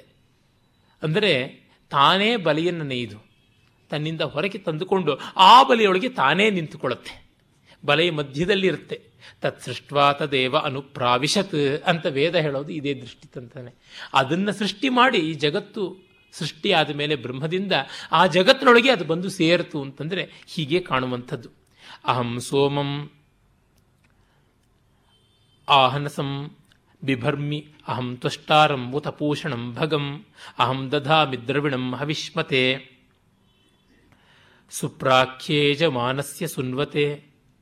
ನಾನು ಸೋಮವನ್ನು ಸೃಷ್ಟಿ ಮಾಡಿಕೊಟ್ಟಂಥವಳು, ಸೋಮವನ್ನು ಹಿಂಡುವಂಥವಳು, ಸೋಮವನ್ನು ಕಾಪಾಡುವಂಥವಳು.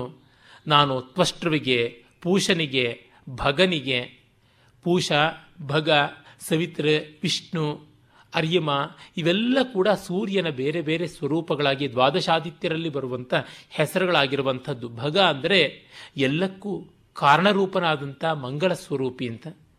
ಪೂಷ ಅಂತಂದರೆ ಎಲ್ಲವನ್ನು ಪುಷ್ಟಿ ಮಾಡಿಕೊಡುವಂಥವನು ಅಂತ, ಸವಿತ್ರ ಅಂದರೆ ಎಲ್ಲವನ್ನು ಹುಟ್ಟಿಸುವಂಥವನು ಅಂತ ಹೇಳ್ಬಿಟ್ಟಿದ್ರುವೆ, ಆದಿತ್ಯ ಅಂದರೆ ಎಲ್ಲವನ್ನು ಸಂಯೋಜನೆ ಮಾಡಿಕೊಡುವಂಥವನು ಅಂತ ಹೇಳ್ಬಿಟ್ಟಿದ್ರುವೆ, ದಿತಿ ಎಲ್ಲವನ್ನು ಒಡೆದು ಒಡೆದು ಹಾಕುವಂಥ ತತ್ವವಾದರೆ ಅದಿತಿ ಎಲ್ಲವನ್ನು ಸೇರಿಸುವಂಥ ತತ್ವ. ದೋ ಅವಖಂಡನೆ ಅವಸ್ಕಂದನೆ ಅನ್ನುವ ಧಾತುವಿನಿಂದ ನಮಗೆ ಗೊತ್ತಾಗುತ್ತೆ ದಿತಿ ಎನ್ನುವುದು ಸೀಳುವಂಥದ್ದು, ಡಿವೈಡಿಂಗ್ ಫೋರ್ಸ್ ಆದರೆ ಅದಿತಿ ಯೂನಿಫೈಯಿಂಗ್ ಫೋರ್ಸ್ ಅಂತ.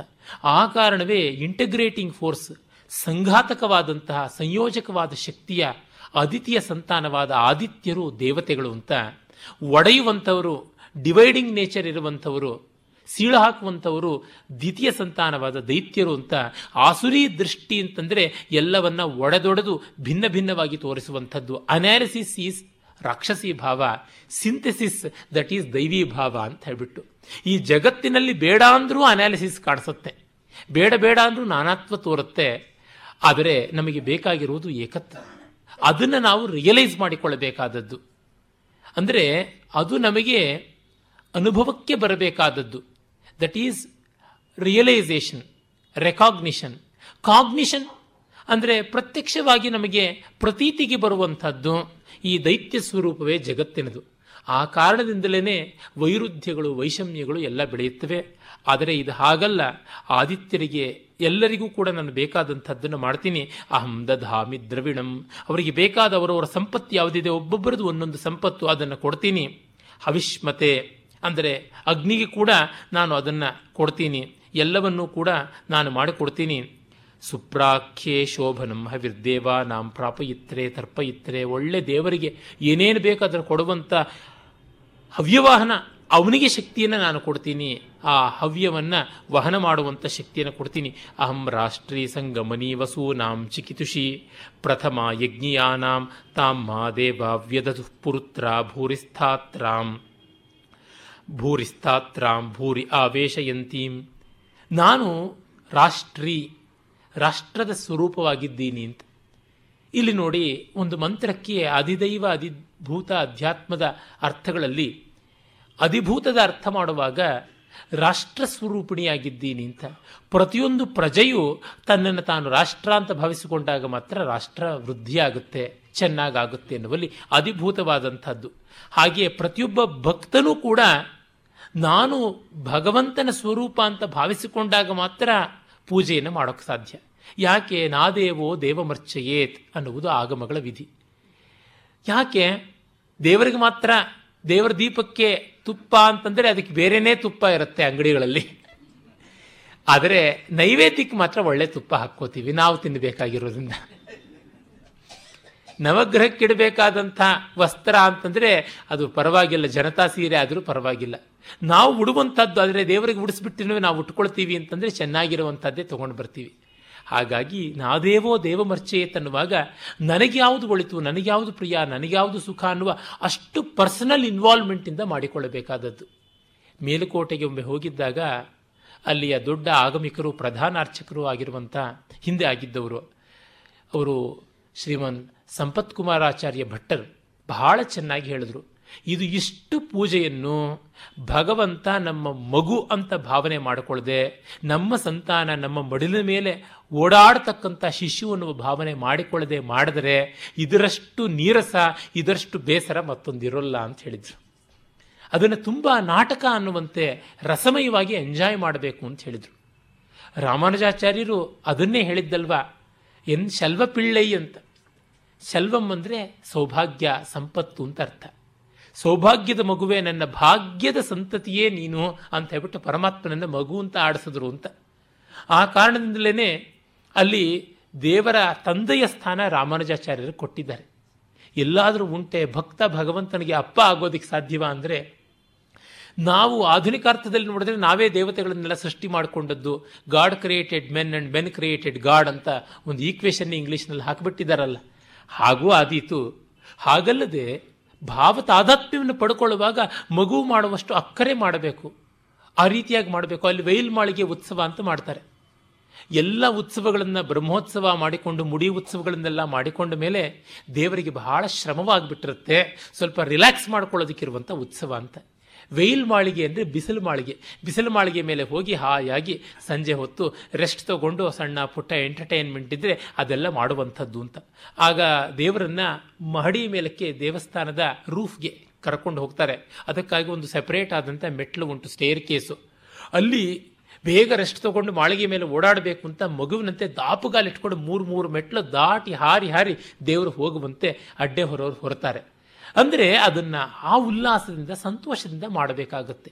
ಹಾಗೆ ಉಪಾಸನಾ ಕಾಲದಲ್ಲಿ ಕೂಡ ನಾವು ಭಗವತ್ ಸ್ವರೂಪವನ್ನು ಆರೋಪ ಮಾಡಿಕೊಳ್ಳಬೇಕಾಗತ್ತೆ. ಇನ್ನು ಪ್ರಾಣ ಪ್ರತಿಷ್ಠೆಯಲ್ಲಂತೂ ನಮ್ಮ ಜೀವ ನಮ್ಮ ಚೈತನ್ಯವನ್ನೇ ಅಲ್ಲಿ ಹಾಕಬೇಕು, ಅಲ್ಲಿಲ್ಲದೆ ಇದ್ದರೆ ಏನೂ ಆಗುವಂಥದ್ದಲ್ಲ ಅಂತ ಗೊತ್ತಾಗುತ್ತೆ. ಹೀಗೆ ನೋಡಿದಾಗ ಅಧಿದೈವದ ಸ್ತರದಲ್ಲಿ ಕೂಡ ಈ ಮಂತ್ರದ ವಿನಿಯೋಗ ಎಷ್ಟು ಚೆನ್ನಾಗಿದೆ ಅಂತ ಗೊತ್ತಾಗುತ್ತೆ. ಮತ್ತೆ ನೋಡಿ, ಚಿಕಿತುಷಿ ಯತ್ ಸಾಕ್ಷಾತ್ ಕರ್ತವ್ಯಂ ಪರಂ ಬ್ರಹ್ಮತ ಜ್ಞಾನವತಿ ಸ್ವಾತ್ಮತೆಯ ಸಾಕ್ಷಾತ್ ಕೃತವತಿ. ನಾನು ಈ ತತ್ವವನ್ನು ಸಾಕ್ಷಾತ್ಕಾರ ಮಾಡಿಕೊಂಡು ಕಂಡಿದ್ದೇನೆ. ಅವ್ರದ್ದು ಇವ್ರದ್ದು ಹೇಳಿರೋ ಮಾತಲ್ಲ. ಮಹಾವಾಕ್ಯಗಳನ್ನು ಜಪ ಮಾಡಬೇಕು ಅಂತ ಅಹಂ ಬ್ರಹ್ಮಾಸ್ಮಿ ಅಹಂ ಬ್ರಹ್ಮಾಸ್ಮಿ ಅಂತ ಲಕ್ಷ ಸರ್ತಿ ಜಪ ಮಾಡಿದ್ರೆ ಏನು ಸಿಗುತ್ತೆ? ಏನೂ ಸಿಗೋಲ್ಲ. ಭಾವ ಮಾಡಿಕೊಳ್ಳುವಂಥದ್ದು ಬಹಳ ಮುಖ್ಯ ಅಂತ. ಹಾಗಾಗಿ ಎಷ್ಟನ್ನೋ ಸುಮ್ಮನೆ ಯಾರೋ ಸಂಗೀತದ ಸಪ್ತಸ್ವರಗಳಿಗೆ, ಗಮಕಗಳಿಗೆ, ತಾಳಗಳಿಗೆ ಎಲ್ಲದಕ್ಕೂ ಸ್ವಾಹಾಕಾರ ಮಾಡಿ ಹೋಮ ಮಾಡ್ತೀವಿ ಅಂತ ಮಾಡಿದ್ರು. ಒಳ್ಳೆಯದೇ ನಿಜ.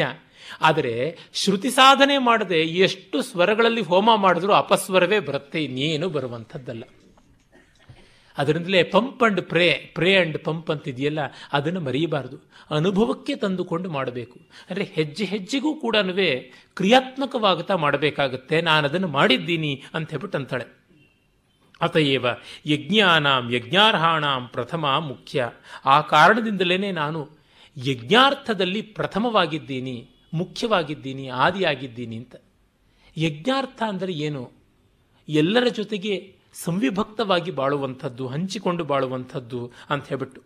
ಆಮೇಲೆ ಎಂಥದ್ದು ಅಲ್ಲಿ ಬರುವಂಥದ್ದು? ಭೂರಿಸ್ಥಾತ್ರಾಂ, ಎಲ್ಲ ಜೀವರಾಶಿಗಳು ಯಾವುದಿವೆ ಭೂತಜಾತಾನಿ ಆವೇಶಯಂತಿ ಜೀವ ಭಾವಿನಂ ಆತ್ಮಾನಂ ಪ್ರವಿಶಂತಿ ಈದೃಶೀಂ ಮಾಂ ಪುರುತ್ರ ಬಹುಶು ದೇಶೇಶು ವ್ಯದದುಹು. ನಾನೇ ಎಲ್ಲ ಜೀವಗಳಲ್ಲಿ ಹೋಗಿದ್ದೀನಿ, ಎಲ್ಲೆಲ್ಲವೂ ಆಗಿದ್ದೀನಿ ಅಂತ ಹೇಳ್ಬಿಟ್ಟು. ಮತ್ತೊಂದು ಜೀವಿಯನ್ನು ಅರಿಯಬೇಕು ಅಂದರೆ ಅದರ ಭಾವ ಸಂವೇದನೆಯನ್ನು ತೆಗೆದುಕೊಳ್ಳಬೇಕಲ್ವೇ? ಇಲ್ಲದೇ ಇದ್ದರೆ ಹೇಗಾಗತ್ತೆ? ಒಂದನ್ನು ಅರ್ಥ ಮಾಡಿಕೊಳ್ಳೋದು ಅಂದರೆ ಅದೇ ತಾನೆ. ಎಂಟ್ರಿಂಗ್ ಇಂಟು ಹಿಸ್ ಶೂಸ್ ಅಂತಂತೀವಲ್ವ. ನೀನು ನನ್ನ ಸ್ಥಿತಿಯಲ್ಲಿ ಇದ್ದಿದ್ರೆ ಗೊತ್ತಾಗ್ತಿತ್ತು ಅಂದರೆ ಏನು? ಒಮ್ಮೆ ಡಿ ವಿ ಜಿ ಅವ್ರನ್ನ ಆನಂದ ಮಾರ್ಗದವ್ರು ಯಾರೋ ಬಂದು ಭಾಷಣ ಮಾಡಿದ್ರಂತೆ. ಇಲ್ಲ, ಅದು ಸಾಧ್ಯವಿಲ್ಲ, ನನಗೆ ಆರ್ಥರೈಟಿಸ್ ಪ್ರಾಬ್ಲಮ್ ಇದೆ ಎಂದ್ರಂತೆ. ಇಲ್ಲ, ಪರವಾಗಿಲ್ಲ ಅಂದ್ರಂತೆ. ಆಗ ಅವರು ಡಿ ವಿ ಜಿ ಹೇಳಿದ್ರಂತೆ, as your mystic experience are of your own, so is my arthritis only known to me. ಇನ್ನೊಬ್ಬರಿಗೆ ಗೊತ್ತಾಗುವಂಥದ್ದಲ್ಲ, ಸ್ವವೇದ್ಯವಾದದ್ದು, ಸ್ವಾನುಭೂತ್ಯೈಕ ಮಾನ ಅಂತ. ಹಾಗೆ ಪ್ರತಿಯೊಬ್ಬರ ಕಷ್ಟವೂ ಆ ರೀತಿಯಲ್ಲಿ ನಾವು ತಿಳಿಯಬೇಕಾದದ್ದು. ಅಂಥದ್ದನ್ನು ನಾನು ಅರ್ಥ ಮಾಡಿಕೊಂಡಿದ್ದೀನಿ, ಯಾಕೆ ಅದೇ ಆಗಿದ್ದೀನಿ ಅನ್ನುವಂಥದ್ದು. ಮಯಾಸೋ ಅನ್ನಮತ್ತಿ ಯೋ ವಿಪಶ್ಯತಿ ಯಃ ಪ್ರಾಣಿತಿ ಯಯೀಂ ಶೃಣೋತ್ಯುಕ್ತಂ ಅಮಂತವೋ ಮಾತವುಪಕ್ಷಿಯಂತಿ ಕ್ಷುಧಿ ಶ್ರುತಿ ಶ್ರುತ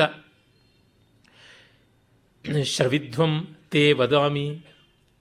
ನಾನು ಏನಾಗಿದ್ದೀನಿ ಅಂತಲ್ಲಿ ಮತ್ತೆ ಹೇಳ್ತಾಳೆ. ಯಹ ಅನ್ನಮತ್ತಿ ಸಹ ಭೋಕ್ತೃಶಕ್ತಿ ರೂಪತೆಯ ಮಯೈವ ಅನ್ನಮತ್ತಿ. ಯಾವನು ಅನ್ನವನ್ನು ತಿಂತಾ ಇದ್ದಾನೆ ಅವನು ನನ್ನಿಂದಾಗಿಯೇ ತಿಂತಿದ್ದಾನೆ ಅಂತ. ಯಾವನೆಲ್ಲ ಚೈತನ್ಯವನ್ನು ಪಡಿತಾನೆ, ಶಕ್ತಿಯನ್ನು ಪಡಿತಾನೆ, ನನ್ನಿಂದ ಪಡಿತಾನೆ, ನಾನೇ ಆ ಶಕ್ತಿಯಾಗಿದ್ದೀನಿ. ಎಷ್ಟ ಪ್ರಾಣಿತಿ, ಯಾವನು ಉಸಿರಾಡ್ತಾ ಇದ್ದಾನೆ ಸೋಪಿ ಮಯೈವ, ಅವನು ನನ್ನಿಂದಲೇ ಉಸಿರಾಡ್ತಾ ಇದ್ದಾನೆ. ಯಾಕೆ? ನಾನು ಅನ್ನವೂ ಆಗಿದ್ದೀನಿ, ಗಾಳಿಯೂ ಆಗಿದ್ದೀನಿ, ಎಲ್ಲವೂ ಆಗಿದ್ದೀನಿ.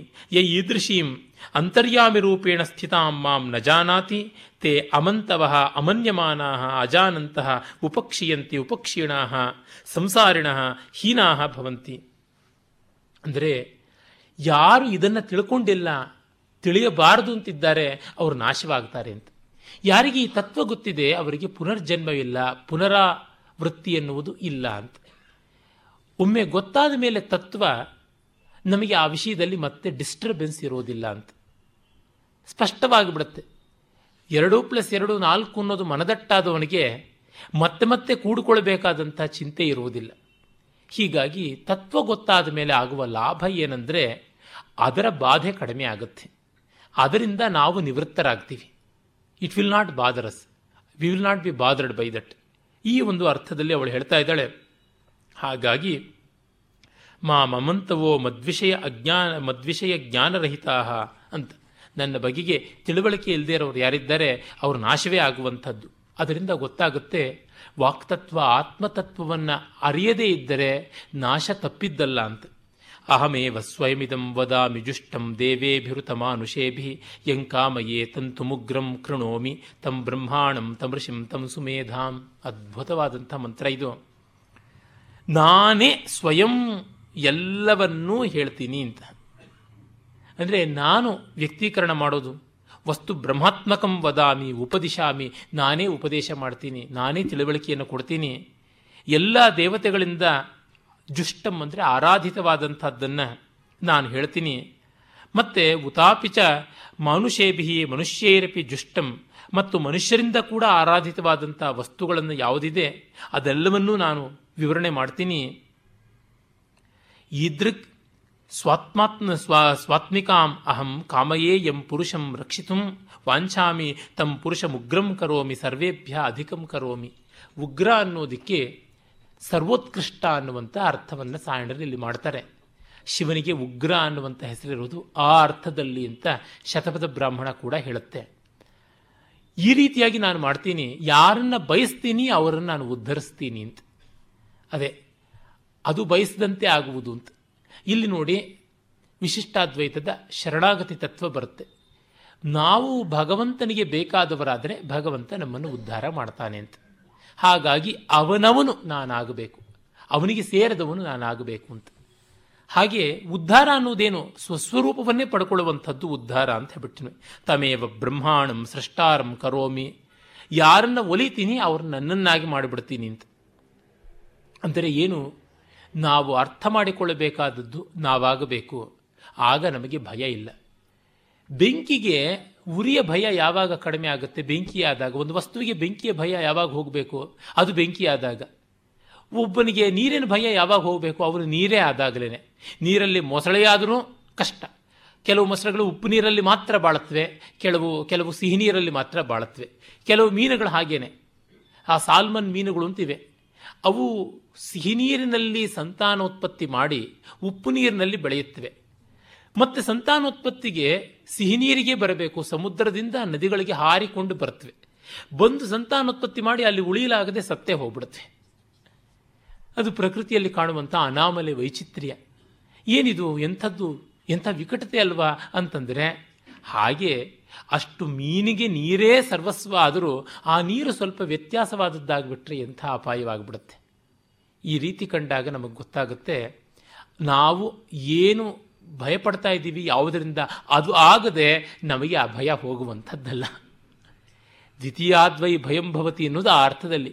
ನಾವೇ ಅದಾಗ್ಬಿಟ್ರೆ ಆವಾಗ ನಿಶ್ಚಿಂತೆ, ಯಾವ ತೊಂದರೆಯೂ ಇರುವಂಥದ್ದಲ್ಲ. ಇಂಥ ಸತ್ವವನ್ನು ನಾನು ಉಳಿಸ್ಕೊಂಡಿದ್ದೀನಿ ಅಂತ ಹೇಳ್ತಾಳೆ.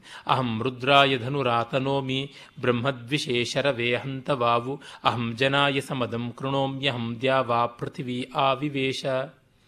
ರುದ್ರನಿಗೆ ನಾನು ಬ್ರಹ್ಮದ್ವಿಷೇ ಶರವೇ ಹಂತವಾ ಧನುರಾದದಾಮಿ. ಬ್ರಹ್ಮದ್ವೇಷಿಗಳಾದ, ಬ್ರಹ್ಮ ಅಂದರೆ ವೇದ, ಇಡೀ ಋಗ್ವೇದದಲ್ಲಿ ಎಲ್ಲೆಲ್ಲಿ ಬ್ರಹ್ಮ ಅಂತ ಬರುತ್ತೆ ಅಲ್ಲೆಲ್ಲ ಕೂಡ ವೇದಾರ್ಥಕವಾಗಿಯೇ ಬಹಳ ಪ್ರಸಿದ್ಧವಾಗಿರುವಂಥದ್ದು. ಸಾಯಣಾಚಾರ್ಯರು ಇಲ್ಲಿ ಬ್ರಾಹ್ಮಣ ಅನ್ನುವ ಅರ್ಥವನ್ನು ಮಾಡಿದ್ದಾರೆ, ದೋಷವಿಲ್ಲ. ಕಾರಣ ಇಷ್ಟೇ, ಬ್ರಹ್ಮಜಾನಾತಿ ಬ್ರಾಹ್ಮಣ ಅಂತ. ವೇದವನ್ನು ಬಲ್ಲಂಥವನು ಬ್ರಾಹ್ಮಣ, ವೇದ ತತ್ವವನ್ನು ಬಲ್ಲಂಥವನು.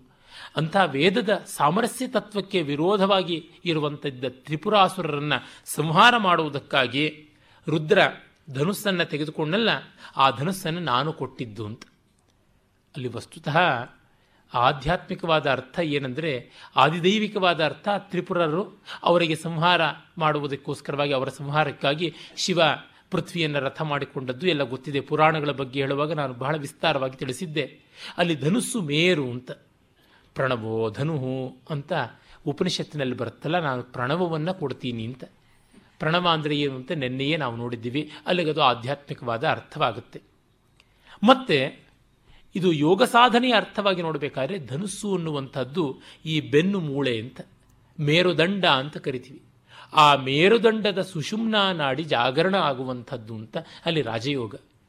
ಒಂದು ಕಡೆ ಜ್ಞಾನಯೋಗ ಪ್ರಣವೋಪಾಸನೆ, ಮತ್ತು ಅದು ಕೇವಲ ಅಕ್ಷರ ಪರಬ್ರಹ್ಮದಲ್ಲಿ ಅಂತನ್ನುವುದು ಯಾವುದಿದೆ ಉದ್ಗೀತ ಇತ್ಯಾದಿಯಾಗಿ ಉಪನಿಷತ್ತಿನಲ್ಲಿ ಬರುವಂಥದ್ದಾದರೆ, ಇನ್ನೊಂದು ಕಡೆಗೆ ಅದು ಈ ಒಂದು ಸುಷುಮ್ನಾ ನಾಡಿಯ ಜಾಗರಣದ ಮೂಲಕವಾದಂತಹ ರಾಜಯೋಗದ ಪ್ರಕ್ರಿಯೆ ಆಗುತ್ತೆ. ಇನ್ನೊಂದು ಕಡೆಗೆ ಪುರಾಣಗಳಲ್ಲಿ ಬರುವಂಥ ತ್ರಿಪುರಾಸುರ ಸಂಹಾರದ ಸಮೀಕರಣ ಮಾಡಿಕೊಂಡ್ರೆ ದೈವಿಕವಾದಂಥ ಶಿವನ ರುದ್ರನ ಮಹಾತ್ಮ್ಯವನ್ನು ಹೇಳುವಂಥ ಕಥೆ ಆಗುತ್ತೆ. ಇನ್ನು ಆದಿಭೌತಿಕವಾಗಿ ನೋಡಿದಾಗಲೂ ನಮಗೆ ಗೊತ್ತಾಗುತ್ತೆ ಲೋಕತ್ರಾಸಕರನ್ನು ಹೇಗೆ ನಿಯಂತ್ರಣ ಮಾಡಬೇಕು ಅನ್ನುವಂಥದ್ದು. ಅವರಿಗೆ ಸ್ಟರ್ನ್ ಆ್ಯಕ್ಷನ್ನೇ ತೆಗೆದುಕೊಳ್ಳಬೇಕು, ಅವರನ್ನು ಕೊಲ್ಲದೆ ಬೇರೆ ದಾರಿ ಇಲ್ಲ, ಸಲ್ಲದೇ ಇದ್ದವರನ್ನ ಕೊಲ್ಲದೆ ಬೇರೆ ದಾರಿ ಇಲ್ಲ. ದುಷ್ಟನಿಗೆ ದಂಡ ಕೊಡಬೇಕು, ದುಷ್ಟಸ್ಯ ದಂಡ ಸುಜನಸ್ಯ ರಕ್ಷ, ಇದು ರಾಜನ ಮೊದಲ ಕರ್ತವ್ಯ ಅನ್ನುವಂಥದ್ದು ಹಾಗೂ ಕಾಣಿಸುತ್ತೆ. ಅಂದರೆ ಪ್ರತಿ ಮಂತ್ರಕ್ಕೂ ಕೂಡ ನಾವು ಯುಕ್ತತರವಾದ ರೀತಿಯಲ್ಲಿ ಮೂರು ಅರ್ಥಗಳನ್ನು ಮಾಡಬಹುದು, ಆದರೆ ಕೆಲವು ಅರ್ಥಗಳು ಎದ್ದು ಕಾಣುತ್ತವೆ ಪ್ರಧಾನವಾಗಿ.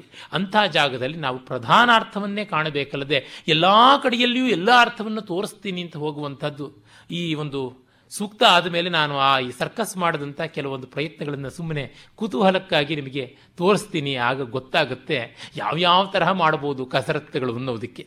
ಒಂದು ಸ್ವಲ್ಪ ತರ್ಕವ್ಯಾಕರಣದ ಬಲ ಇದ್ದರೆ ಸಾಕು, ಏನನ್ನೂ ಮಾಡಬಹುದು ಅಂತ ಗೊತ್ತಾಗುತ್ತೆ. ಅದು ಉಪಾದೇಯವಲ್ಲ.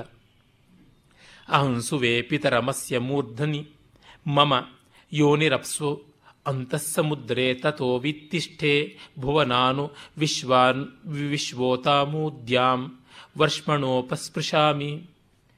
ನಾನು ನನ್ನ ತಂದೆಯನ್ನು ಹುಟ್ಟಿಸ್ತೀನಿ ಅಂತ. ಅಹಂಸುವೆ ಪಿತರಂ, ನಾನು ನಮ್ಮ ಅಪ್ಪನನ್ನು ಹುಟ್ಟಿಸ್ತೀನಿ ಅಂದರೆ ದ್ಯೌಃ ಪಿತಾ, ಪೃಥಿವಿ ಮಾತಾ ವೇದದ್ದೇ, ಆಕಾಶ ತಂದೆ, ಭೂಮಿ ತಾಯಿ. ಹಾಗಾಗಿ ಇಡೀ ವೇದದಲ್ಲಿ ಒಂದು ಎರಡೇ ಎರಡು ಮಂತ್ರಗಳ ಋಗ್ವೇದದಲ್ಲಿ ದೇವ್ ಆಕಾಶವನ್ನು ಪ್ರತ್ಯೇಕವಾಗಿ ಹೇಳಿದ್ದು, ಆದರೆ ಅದನ್ನು ಒಂದು ದೇವತೆ ಅಂತ ಗಣಿಸುವಂತಹದ್ದು ಎಲ್ಲೆಲ್ಲಿ ಬಂದಿದೆ ಅಲ್ಲೆಲ್ಲ ಪೃಥ್ವಿ ಜೊತೆಗೆ ಸೇರಿಸಿಕೊಂಡು ಅನಪಾಯ ದಾಂಪತ್ಯದ ಬಗ್ಗೆ ಹೇಳುವಾಗ ದ್ಯಾವಾ ಪೃಥ್ವಿಯರನ್ನು ಹೇಳ್ತೀವಿ. ಆಕಾಶ ಭೂಮಿ ಒಂದು ಅಂತ ಹೇಳ್ಬಿಟ್ಟೇನೆ, ದ್ಯಾವಾ ಪೃಥ್ವಿ ಅಂತ ಸೇರಿಸಿಕೊಂಡೇನೆ ಜೋಡಿಯಾಗೇನೆ ಹೇಳುವಂಥದ್ದು, ಪ್ರತ್ಯೇಕವಾಗಿ ಬಿಡಿಸಿ ಹೇಳುವಂಥದ್ದಲ್ಲ. ನಾನು ಆಕಾಶವನ್ನು ಸೃಷ್ಟಿ ಮಾಡ್ತೀನಿ, ಭೂಮಿಯನ್ನು ಸೃಷ್ಟಿ ಮಾಡ್ತೀನಿ ಅಂತನ್ನುವುದು ಅಲ್ಲಿರುವ ಸ್ವಾರಸ್ಯ. ಮತ್ತೆ ಇನ್ನೂ ಒಂದು ಏನರ್ಥ, ಕಾರಣಭೂತೇ ತಸ್ಮಿನ್ ಹಿ ವಿಯದ್ ಆದಿ ಕಾರ್ಯಜಾತಂ ಸರ್ವಂ ವರ್ತತೆ ತಂತುಷು ಪಟ ಇವ ಮಮ ಚ ಯೋನಿ ಕಾರಣಂ ಸಮುದ್ರೇ ಸಮುದ್ರ ಪರಮಾತ್ಮ ಅಂತ. ನನ್ನ ಕಾರಣ ಸಮುದ್ರ ಪರಮಾತ್ಮ ಅನ್ನುವಂಥದ್ದು. ಅಂದರೆ ಆ ಸಮುದ್ರ ಅನ್ನೋದಕ್ಕೆ ಪರಮಾತ್ಮ ಅನ್ನುವ ಅರ್ಥ ಇದೆ, ಎಲ್ಲವನ್ನ ಒಳಗೊಳ್ಳುವಂಥ ಅವ್ಯಾಕೃತವಾದ ಅನ್ಡಿಫೈನ್ಡ್ ಅನ್ನುವ ಅರ್ಥ ಇದೆ ಅಂತ ನೆನ್ನೆಯೂ ಕೂಡ ತಿಳಿಸಿದ್ದೆ. ಅದಕ್ಕೆ ಯಥಾ ನದ್ಯಃ ಪ್ರವಿಶಂತಿ ಸ್ಯಂದಮಾನಾ ಸಮುದ್ರೇ ಅಂತ ಹೇಳ್ಬಿಟ್ಟು ನಾಮರೂಪೇ ವಿಹಾಯ ಇತ್ಯಾದಿಯಾಗಿ ಉಪನಿಷತ್ತಿನಲ್ಲಿ ಬರುತ್ತಲ್ಲ, ಸಮುದ್ರ ಅನ್ನೋದಕ್ಕೆ ಪರತತ್ವ ಅನ್ನುವಂಥದ್ದು ಅರ್ಥ. ಆ ಪರತತ್ವ ನನ್ನ ಮೂಲ, ವ್ಯಕ್ತವಾದ ಜಗತ್ತು ನನ್ನಿಚ್ಛೆಯಿಂದ ಸೃಷ್ಟವಾಗುತ್ತೆ. ಹಾಗೆ ಅದಾದ ಮೇಲೆ ಭುವನ, ಈ ಲೋಕಗಳನ್ನು ನಾನು ಸೃಷ್ಟಿ ಮಾಡ್ತೀನಿ. ವಿಶ್ವಾನಿ ಸರ್ವಾಣಿ ಭುವನಾನಿ ಭೂತಜಾತಾನಿ ಅನುಪ್ರವಿಶ್ಯ, ಅವುಗಳನ್ನು ಸೃಷ್ಟಿ ಮಾಡಿ ಅದರೊಳಗೆ ಹೋಗಿ ನಾನು ಸೇರಿಕೊಳ್ತೀನಿ. ಏತದುಪಲಕ್ಷಿತಂ ಕೃತ್ಸ್ನಂ ವಿಕಾರಜಾತಂ ವರ್ಷಮಣ ಕಾರಣಭೂತೇನ ಮಾಯಾತ್ಮಕೇನ ಮದೀಯೇನ ದೇಹೇನ ಉಪಸ್ಪೃಶಾಮಿ.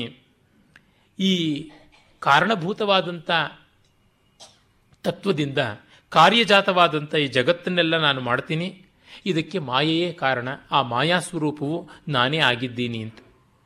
ಮತ್ತು ಈ ಸಮುದ್ರ ಅಂತನ್ನೋದು ಮಮ ಕಾರಣಭೂತಂ ಬ್ರಹ್ಮಚೈತನ್ಯಂ ಅನ್ನುವ ಮಾತನ್ನು ಸಾಯಣರು ಹೇಳ್ತಾರೆ. ಅಂದರೆ ವಾಕು ಅನ್ನುವುದು, ವಾಕಾಂಭ್ರಣಿ ಆಕಾಶವನ್ನು ಭೂಮಿಯನ್ನು ಎಲ್ಲವನ್ನ ಸೃಷ್ಟಿ ಮಾಡುತ್ತೆ ಅಂತ. ಇದಕ್ಕೆ ಉಪನಿಷತ್ತಿನಲ್ಲಿ ನೋಡಿ, ಆ ಅಕ್ಷರದಿಂದ ಆಕಾಶ ಬಂತು, ಆಕಾಶದಿಂದ ವಾಯು ಬಂತು, ವಾಯುವಿನಿಂದ ಅಗ್ನಿ ಬಂತು, ಅಗ್ನಿಯಿಂದ ಆಪಸ್ಸು ಬಂತು ಜಲ, ಅಲ್ಲಿಂದ ಪೃಥ್ವಿ, ಪೃಥ್ವಿಯಿಂದ ಓಷಧಿ, ಓಷಧಿಯಿಂದ ಅನ್ನ, ಅನ್ನದಿಂದ ಪುರುಷ ಅಂತ ಬರುತ್ತಲ್ಲ, ಆ ಸೀಕ್ವೆನ್ಸಿಗೆ ಹೊಂದಿಕೆ ಮಾಡಿಕೊಂಡಾಗ ನಮಗೆ ಗೊತ್ತಾಗುತ್ತೆ ದಿ ಕಾಸ್ಮಿಕ್ ಸೌಂಡ್, ಅನಾಹತ ನಾದದಿಂದಲೇ ಎಲ್ಲವೂ ಬಂತು ಅಂತ ನಾವು ಮತ್ತೆ ಮತ್ತೆ ಕಾಣ್ತೀವಲ್ಲ, ಆ ಶಬ್ದ ಬ್ರಹ್ಮ ಅಂತ ಆ ಅರ್ಥ ಇಲ್ಲಿ ನಮಗೆ ಗೊತ್ತಾಗುತ್ತೆ. ಆಮೇಲೆ ಅಹಮೇವ ವಾತ ಇವ ಪ್ರವಾಮಿ, ನಾನೇ ಗಾಳಿಯಾಗಿ ಬೀಸ್ತೀನಿ, ಗಾಳಿಯನ್ನು ಬೀಸುವಂತೆ ಮಾಡ್ತೀನಿ. ಆಮೇಲೆ ಆರಭಮಾಣ ಭುವನಾನಿ ವಿಶ್ವ ಪರೋದಿವ ಪರಯೇನ ಪೃಥಿವ್ಯೈತಾವತಿ ಮಹಿನಾ ಸಂಬಭೂವ. ಈ ಹೊತ್ತಿನ ಈ ಮಾತ್ರದ ಭೂಮಿ ನನ್ನ ಮಹಿಮೆಯಿಂದ ಆಯಿತು ಅಂತ. ಅಂದರೆ ಈ ಭೂಮಿಯ ಕಲ್ಪನೆ, ಭೂಮಿಯ ಅರಿವು ನಮಗೆ ಕಾಲಕಾಲಕ್ಕೆ ಬದಲಾಗ್ತಾ ಇರುತ್ತೆ, ಹೋಗ್ತಾ ಇರುತ್ತೆ. ಇದೆಲ್ಲವೂ ಕೂಡ ನನ್ನಿಂದಲೇ ಆದದ್ದು ಅಂತ ಹೇಳುವಲ್ಲಿ ವರ್ತಮಾನ ಅಸಂಗೋದಾಸೀನ ಕೂಟಸ್ಥ ಬ್ರಹ್ಮಚೈತನ್ಯ ರೂಪಾಹಂ ಮಹಿನಾ ಮಹಿಮ್ನಾ ಏತಾವತಿ ಸಂಬಭೂವ. ಈ ಬ್ರಹ್ಮ ಮಹಿಮೆಯಿಂದ ನಾನಿಷ್ಟಾಗಿದ್ದೀನಿ ಅಂತ ಹೇಳ್ಕೊಳ್ಳುವಂಥದ್ದು ಇದು ದಿವ್ಯವಾದಂಥ ಆರ್ಷ ದರ್ಶನ. ಒಬ್ಬ ಹೆಣ್ಣು ಮಗಳು ಬ್ರಹ್ಮವೇ ಆದಂಥ ಒಂದು ಸ್ಥಿತಿ ಈ ಕಾರಣದಿಂದ ನಮಗೆ ಗೊತ್ತಾಗುತ್ತೆ. ಸಾಮಾನ್ಯವಾಗಿ ಸೆಮಿಟಿಕ್ ಮತಗಳಲ್ಲಿ ದೇವರು ಗಂಡಸು, ಆದರೆ ನಮಗೆ ಆ ರಗಳೇ ಇಲ್ಲ. ದೇವರು ಯಾವುದೂ ಹೌದು, ಯಾವಳೂ ಹೌದು, ಯಾವನೂ ಹೌದು ಅಂತ. ಈ ಎಲ್ಲ ಹಿನ್ನೆಲೆಯಲ್ಲಿ ಕಂಡಾಗ ವಾಕ್ ಸ್ತ್ರೀಲಿಂಗದಲ್ಲಿರುವುದು ಆಂಭ್ರಣಿ ಒಬ್ಬ ಹೆಣ್ಣು ಮಗಳು, ಮತ್ತು ಆ ವಾಕ್ತತ್ವ ಲಿಂಗಾತೀತವಾದ ಬ್ರಹ್ಮವೂ ಆದದ್ದು ಎಲ್ಲ ಏನು ಅಂತ ಗೊತ್ತಾಗುತ್ತೆ. ಇನ್ನು ಮೊದಲು ತಿಳಿಸಿದಂತೆ ವೇದದ ಮಂತ್ರಗಳಿಗೆ ಯಾವ್ಯಾವ ರೀತಿಯಾದೆಲ್ಲ ಅರ್ಥವನ್ನು ಮಾಡೋದಕ್ಕೆ ಶಕ್ಯ ಇದೆ ಅನ್ನೋದಕ್ಕೆ ಕೇವಲ ಒಂದು ಮಂತ್ರ, ಋಗ್ವೇದದ ನಾಲ್ಕನೇ ಮಂಡಲದಲ್ಲಿ ಬರುವಂಥ ಅಗ್ನಿ ದೇವತಾಕವಾದ ಮಂತ್ರ. ಇದು ವಾಮದೇವ ಮಂಡಲದಲ್ಲಿ ಬರುವಂಥ ಐವತ್ತೆಂಟನೇ ಸೂಕ್ತದ ಮೂರನೆಯ ಮಂತ್ರ, ಬಹಳ ಪ್ರಸಿದ್ಧವಾದದ್ದು. ಚತ್ವಾರಿ ಶೃಂಗಾಸ್ತ್ರಯೋಸ್ಯ ಪಾದ ದ್ವೇ ಶೀರ್ಷೆ ಸಪ್ತ ಹಸ್ತಾಸೋ ಅಸ್ಯ ತ್ರಿದಾ ಬದ್ಧೋ ವೃಷಭೋ ರೋರವೀತಿ ಮಹೋ ದೇವೋ ದೇವಾಗಂ ಅಂತ ಯಜುರ್ವೇದದಲ್ಲಿ ದೇವೋ ಮರ್ತ್ಯಾಗಂ ಆವಿವೇಶ ಅಂತ ಹೇಳ್ಬಿಟ್ಟು ಮಹಾದೇವೋ ಮಹೋದೇವೋ ಮರ್ತ್ಯಾಗಂ ಆವಿವೇಶ ಅಂತ ಯಜುರ್ವೇದ ಆದರೆ ಮರ್ತ್ಯಂ ಆವಿವೇಶ ಅಂತ ಋಗ್ವೇದದಲ್ಲಿ ಆಗುತ್ತೆ. ಇದು ಅಗ್ನಿಯನ್ನು ಕುರಿತಾದಂಥ ಪ್ರಾರ್ಥನೆ ಅಂತ ವೆಂಕಟಮಾಧವರು ಹೇಳ್ತಾರೆ, ಸಾಯಣರು ಕೂಡ ಹೇಳ್ತಾರೆ.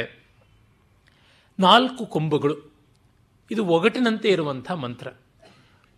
ಮೂರು ಕಾಲುಗಳು, ಎರಡು ತಲೆಗಳು, ಏಳು ಕೈಗಳು ಮತ್ತು ಮೂರು ವಿಧವಾಗಿ ಕಟ್ಟಲ್ಪಟ್ಟಂತಹ ವೃಷಭ, ದೇವರೂಪದಲ್ಲಿರುವಂಥ ವೃಷಭ ಈ ಮಾನವ ಲೋಕಕ್ಕೆ ವೃಷಭವಾಗಿ ಬಂದು, ದೇವತಾ ತತ್ವದ ವೃಷಭ ಬಂದು ಇಲ್ಲಿ ನೆಲೆಯಾಯಿತು.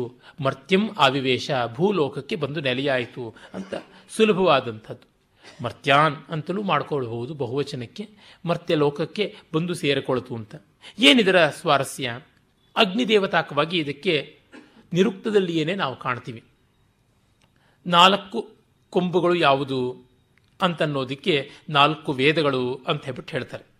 ಚತ್ವಾರಿ ಶೃಂಗಾಹ ಇತಿ ವೇದಾ ಏವ ಇತ ಉಕ್ತಾಹ ತ್ರಯೋ ಅಸ್ಯ ಪಾದಾಹ ಇತಿ ಸವನಾನ್ ಏವ. ಇದು ವೆಂಕಟಮಾಧವರ ಸಾಯಣರಿಗಿಂತ ಹಿಂದೆ ಇದ್ದ ವೇದ ವ್ಯಾಖ್ಯಾನಕಾರರು ಋಗ್ವೇದಕ್ಕೆ ಪೂರ್ಣವಾದ ಭಾಷ್ಯ ಬರೆದಿದ್ದಾರೆ. ಅಲ್ಲಿ ನಾಲ್ಕು ವೇದಗಳು ನಾಲ್ಕು ಕೊಂಬುಗಳಾದರೆ ಪ್ರಾತಃ ಸವನ, ಸಾಯಂ ಸವನ, ಮಾಧ್ಯಾಹ್ನಿಕ ಸವನ, ಮೂರು ಸವನಗಳು. ಸೋಮಯಾಗದಲ್ಲಿ ಸವನ ಅಂದರೆ ಸೋಮವನ್ನು ಹಿಂಡಿ ಮಾಡುವಂಥ ಯಾಗ, ಸವ. ಅಭಿಶವನಂ ಅಂತ ಹೇಳ್ಬಿಟ್ಟಂತ ಅದನ್ನು ಹೇಳ್ತಾರೆ, ಅಭಿಶವಣಂ ಅಂತ. ಸೋಮಯಾಗ ಮೂರು ಹೊತ್ತಿನಲ್ಲಿ ಮಾಡುವುದು. ಬೆಳಗ್ಗೆ ಮಾಡಿದಂಥ ಸೋಮದ ಒಂದು ರಸವನ್ನು ಮಧ್ಯಾಹ್ನಕ್ಕೂ ಸಾಯಂಕಾಲಕ್ಕೂ ಬಳಸುವಂಥದ್ದಾಗತ್ತೆ. ಆ ಒಂದು ಮೂರು ಸವನಗಳು ಅಲ್ಲಿ ಕಾಣುವಂತಹ ಮೂರು ಪಾದಗಳು ಅಂತ ಹೇಳ್ಬಿಟ್ಟಂದರು. ಆಮೇಲೆ ಏಳು ಕೈಗಳು ಅಂತ ಯಾವುದಿವೆ ಅದನ್ನು ಏಳು ಛಂದಸ್ಸುಗಳು ಅಂತ, ಗಾಯತ್ರಿ, ಅನುಷ್ಟುಪ್, ತ್ರಿಷ್ಟುಪ್, ಜಗತಿ, ಪಂಕ್ತಿ, ಬೃಹತಿ, ಉಷ್ಣಿಕ್ ಇವುಗಳನ್ನು ಏಳು ಛಂದಸ್ಸುಗಳು ಅಂತ ಕರೆದರು. ಅವು ಪಾದ. ಆಮೇಲೆ ದ್ವೇಶೀರ್ಷೆ ಅಂತಿವೆಯಲ್ಲ, ಎರಡು ತಲೆಗಳು ಅಂತ ಹೇಳ್ಬಿಟ್ಟಿದನವೆ, ಅದು ಪ್ರವರ್ಗ್ಯಗಳು ಅಂತನ್ನುವಂಥದ್ದು. ಪ್ರವರ್ಗ್ಯ ಅನ್ನುವುದು ಬೆಳಗ್ಗೆ ಸಂಜೆ ಎರಡು ಹೊತ್ತು ಮಾಡುವಂಥ ಯಜ್ಞ ರೂಪದ ಒಂದು ಕರ್ಮ, ಸೋಮಯಾಗದಲ್ಲಿ ಮಾಡುವಂಥದ್ದು ಪ್ರವರ್ಗ್ಯ ಅಂತ ಬರುತ್ತೆ. ಆ ಪ್ರವರ್ಗ್ಯದಲ್ಲಿ ಮೇಕೆಯ ಹಾಲನ್ನು ತುಪ್ಪದ ಜೊತೆಗೆ ಬೆರೆಸಿ ಅಗ್ನಿಗೆ ಆಹುತಿ ಕೊಡುವುದಾಗುತ್ತೆ. ಜ್ವಾಲೆಗಳು ಉತ್ತುಂಗವಾಗಿ ಏಳುತ್ತವೆ, ಅದಕ್ಕೆ ಸಂಬಂಧಪಟ್ಟಂಥದ್ದು ಪ್ರವರ್ಗ್ಯ ಅಂತ.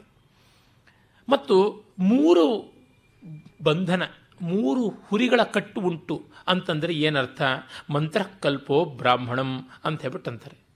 ಮಂತ್ರ, ಮಂತ್ರದ ವಿನಿಯೋಗ ಮತ್ತು ವಿನಿಯೋಗವನ್ನು ಸೂಚನೆ ಮಾಡುವ ಬ್ರಾಹ್ಮಣ ವಾಕ್ಯಗಳು, ಈ ಮೂರು ಸೇರಿಬಿಟ್ಟಿದ್ದನುವೆ ಅದಾಗಿರುವಂಥದ್ದು. ಈ ವೃಷಭ ಯಾವುದು? ವೃಷಭೋ ರೋರವೀತ್ಯೇಷಃ ವೈ ವೃಷಭ ಏವ ತದ್ರೋರವೀತಿ ಯದ್ಯಜ್ಞೆ ಶಸ್ತ್ರಾಣಿ ಶಂಸಂತಿ ಋಗ್ಯಜುರ್ಭಿ ಸಾಮಭಿ ಬ್ರಹ್ಮಭಿರಿತಿ ಮಹೋದೇವ ಮರ್ತ್ಯಂ ಆವಿವೇಶ ಇತ್ಯೇಷ ಏವ ವೈ ಮಹಾನ್ ದೇವ ಯದ್ಯಜ್ಞ ಮರ್ತ್ಯಾನ್ ಆವಿವೇಶ. ವೆಂಕಟಮಾಧವರು ಹೇಳ್ತಾರೆ, ಇದು ಯಜ್ಞದ ಒಂದು ಸ್ತೋತ್ರ. ಈ ಯಜ್ಞಕ್ಕೆ ನಾಲ್ಕು ವೇದಗಳು ಬೇಕು, ನಾಲ್ಕು ಜನ ಋತ್ವಿಜರೂ ಬೇಕು. ಒಂದೊಂದು ವೇದಕ್ಕೆ ಹೋತೃ, ಅಧ್ವರ್ಯು, ಉದ್ಗಾತೃ, ಬ್ರಹ್ಮ ಅಂತ ಋಕ್ಯಜು ಸಾಮಾಥರ್ವಗಳಿಗೆ ಬೇಕಾಗುತ್ತವೆ. ಮತ್ತು ಮೂರು ಹೊತ್ತಿನ ಸವನಗಳು ಉಂಟು, ಎರಡು ಹೊತ್ತಿನ ಪ್ರವರ್ಗೆಗಳು ಉಂಟು. ಆಮೇಲೆ ಆ ವೇದಕ್ಕೆ ಬೇಕಾಗುವಂಥ ಮಂತ್ರ, ಮತ್ತೆರಗ ಮಂತ್ರದ ವಿನಿಯೋಗ ಮತ್ತು ವಿನಿಯೋಗದ ವಿಧಾನ, ಹೀಗಾಗಿ ಅದು ಮೂರು ಕಟ್ಟುಗಳು. ಮತ್ತು ಮಂತ್ರಗಳು ಈ ಏಳು ಬಗೆಯ ಛಂದಸ್ಸಿನಲ್ಲಿ ಇರುತ್ತವೆ. ಹೀಗೆಲ್ಲ ವಿವರಗಳನ್ನು ಕೊಟ್ಟಿದ್ದಾರೆ. ಇನ್ನು ಸಾಯಣಾಚಾರ್ಯರು ಯಾವ ರೀತಿಯಾಗಿ ಹೇಳ್ತಾರೆ ಅಂತಂದರೆ, ಯದ್ಯಪಿ ಸೂಕ್ತಸ್ಯ ಅಗ್ನಿಸೂರ್ಯಾದಿ ಪಂಚದೇವತಾಕತ್ವಾತ್ ಪಂಚಧಾಯಂ ಮಂತ್ರ ವ್ಯಾಖ್ಯಾಯೇಯ ವ್ಯಾಖ್ಯೇಯ ತಥಾಪಿ ನಿರುಕ್ತಾದ್ಯುಕ್ತರೀತ್ಯ ಯಜ್ಞಾತ್ಮಕಾಗ್ನೇಹೇ ಸೂರ್ಯಸ್ಯ ಚ ಪ್ರಕಾಶಕತ್ವೇನ ತತ್ಪರತೆಯ ವ್ಯಾಖ್ಯಾಯತೆ ಅಂತ.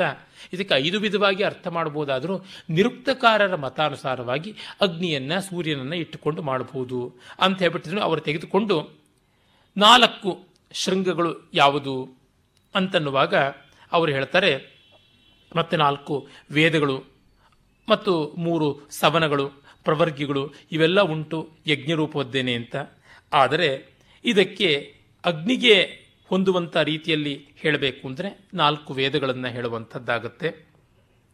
ಆಮೇಲಿಂದ ತ್ರೇತಾಗ್ನಿಗಳು ಯಾವುದಿವೆ, ಗಾರ್ಹಪತ್ಯ, ಆಹ್ವನೀಯ ಮತ್ತು ದಕ್ಷಿಣ ಅಂತ, ಅವುಗಳನ್ನು ಕುರಿತು ಹೇಳುವಂಥದ್ದಾಗಿದೆ. ಆಮೇಲಿಂದ ನಾವು ನೋಡುವಂತೆ ಈ ಏಳು ಛಂದಸ್ಸುಗಳು ಕೂಡ ಅಲ್ಲಿ ಬಂದು ಸೇರಿಕೊಳ್ಳೋದಾಗುತ್ತೆ.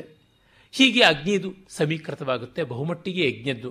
ಇನ್ನು ಆದಿತ್ಯನದು ಹೇಗೆ ಮಾಡಬೇಕಾಗುತ್ತೆ, ಆದಿತ್ಯನಿಗೆ ಸಂಬಂಧಪಟ್ಟಂತೆ ನೋಡಿದಾಗ ನಮಗೆ ಗೊತ್ತಾಗುತ್ತೆ ನಾಲ್ಕು ಹಂತಗಳಲ್ಲಿ ಹೇಳಬೇಕಾಗತ್ತಲ್ಲ, ನಾಲ್ಕು ಋಗ್ಭಿ ಪೂರ್ವಾಣ್ಯೆ ದಿವಿ ದೇವ ಈಯತೆ ಇತ್ಯುಪಕ್ರಮ್ಯ ಅಂತ.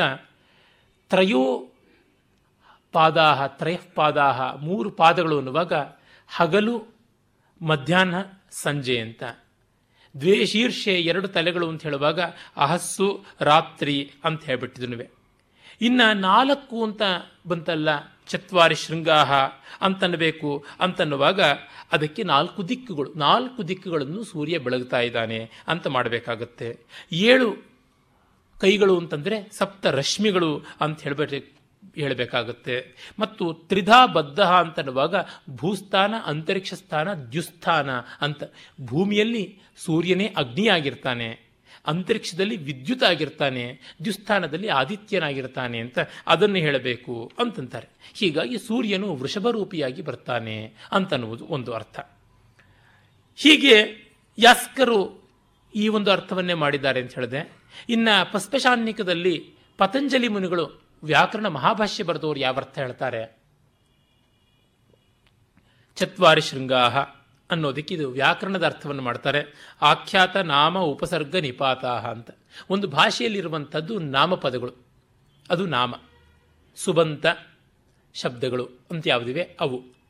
ಆಮೇಲಿಂದ ತಿಂಗಂತ ಶಬ್ದಗಳು ಅಂತ ಯಾವುದಿವೆ, ಆಖ್ಯಾತಗಳು ಅಂತ ಕ್ರಿಯಾಪದಗಳು, ನಾಮಪದಗಳು ಕ್ರಿಯಾಪದಗಳು. ಈ ಕೃದಂತಗಳೆಲ್ಲ ಇಲ್ಲ ನಾಮಪದಕ್ಕೆ ಬಂದು ಸೇರಿಕೊಳ್ಳುತ್ತವೆ, ಇಲ್ಲ ಒಂದಷ್ಟು ಕ್ರಿಯಾಪದಗಳಿಗೆ ಆಗುತ್ತವೆ. ತದ್ದಿತಗಳು ನಾಮಪದಕ್ಕೆ ಬಂದು ಸೇರಿಕೊಳ್ಳುತ್ತವೆ. ಅದಾದ ಮೇಲಿಂದ ಉಪಸರ್ಗಗಳು. ಉಪಸರ್ಗ ಅಂದರೆ ಆಹಾರ ಅನ್ನುವಲ್ಲಿ ಆ ಅನ್ನುವುದು ಉಪಸರ್ಗ, ವಿಹಾರ ಅನ್ನುವಲ್ಲಿ ವಿ ಅನ್ನುವುದು ಉಪಸರ್ಗ, ಪ್ರಹಾರ ಅನ್ನೋದರೊಳಗೆ ಪ್ರಾ ಅಂತ ಇಪ್ಪತ್ತೆರಡು ಉಪಸರ್ಗಗಳು ಇವೆ, ಅವು ಉಪಸರ್ಗ. ಮತ್ತು ನಿಪಾತ ಅವ್ಯಯ ರೂಪವಾಗಿ ಚ, ವೈ, ತು, ಹಿ ಇತ್ಯಾದಿಯಾಗಿ ಬರುವಂಥದ್ದು, ಅವೆಲ್ಲ ಉಪಸರ್ಗಗಳು. ಹೀಗೆ ವಾಕ್ ಅಂತ ಯಾವುದಿದೆ ಅದು ಶಬ್ದರೂಪವಾಗಿದ್ದಾಗ ನಾಮಪದ, ಕ್ರಿಯಾಪದ, ಉಪಸರ್ಗ, ನಿಪಾತ ಅಂತ ನಾಲ್ಕು ರೂಪ. ಹಾಗಾಗಿ ಚತ್ವಾರಿ ಶೃಂಗಾಹ. ತ್ರಯೋಸ್ಯ ಪಾದಾಹ ಅಂದರೆ ಭೂತ, ಭವಿಷ್ಯದ್, ವರ್ತಮಾನ ಅನ್ನುವ ಮೂರು ಕಾಲಗಳು ಅವುಗಳಾಗುತ್ತವೆ. ಆಮೇಲೆ ದ್ವೇಶೀರ್ಷೆ ಅಂತಂದರೆ ಶಬ್ದಾತ್ಮಾನೋ ನಿತ್ಯಶ್ಚ ಕಾರ್ಯಶ್ಚ ಅಂತ. ಕಾರ್ಯಶಬ್ದ ಒಂದು, ನಿತ್ಯ ಶಬ್ದ ಒಂದು ಅಂತ ಎರಡು ರೀತಿಯಾಗಿರುತ್ತೆ ಅಂತ ಹೇಳ್ಬಿಟ್ಟಿದ್ವಿ. ಅಂದರೆ ನಿತ್ಯವಾದಂಥದ್ದು ಒಂದು ಶಬ್ದದ ರೂಪ, ಶಾಶ್ವತವಾದದ್ದು. ವ್ಯಾವಹಾರಿಕವಾದದ್ದು ಹುಟ್ಟುದುಡ್ತಾ ಸಾಯುವಂಥದ್ದು, ಅನಾದ್ಯನಂತವಾಗಿರುವಂಥ ಶಬ್ದ ಅಂತ, ಅದು ಎರಡು ವಿಧ. ಸಪ್ತಹಸ್ತಾಸಹ ಅಂತ ಏಳು ಕೈಗಳು, ಯಾವುದದು ಸಪ್ತ ವಿಭಕ್ತಿಗಳು, ಪ್ರಥಮದಿಂದ ಸಪ್ತಮಿ ವಿಭಕ್ತಿವರೆಗೂ ಇರುವಂಥದ್ದು. ಅಲ್ಲಿಯೇ ಆರು ಕಾರಕಗಳು ಕೂಡ ಸೇರಿ ಹೋಗ್ಬಿಡ್ತವೆ. ಕರ್ತೃಕಾರಕ, ಕರ್ಮಕಾರಕ, ಕ್ರಿಯಾಕ, ಮತ್ತು ಕರ್ಣಕಾರಕ, ಸಂಪ್ರದಾನ, ಅಪಾದಾನ, ಅಧಿಕರಣ. ಆಮೇಲೆ ಸಂಬಂಧಕಾರಕ ಅಂತ ಷಷ್ಠಿಯನ್ನು ಕೂಡ ತಗೋಬಹುದು. ಹೀಗಾಗುತ್ತೆ. ಆಮೇಲಿಂದ ತ್ರಿಧಾಬದ್ಧ ಅಂತಂದರೆ ತ್ರಿಷು ಸ್ಥಾನೇಶು, ಉರಸ್ಸು, ಕಂಠ, ಶಿರಸ್ಸು ಅಂತ ಮೂರು ಸ್ಥಾನಗಳು. ಅಂದರೆ ಪ್ರಯತ್ನ ಮಾಡುವಾಗ ನಾವು ಎದೆಯಿಂದ ಹೇಳಬೇಕಾದಂಥದ್ದು ಬ್ರಹ್ಮ ಅನ್ನುವಲ್ಲಿ ಉರಸ್ಥಾನದಿಂದ ಕಂಪನ ಬರುತ್ತೆ.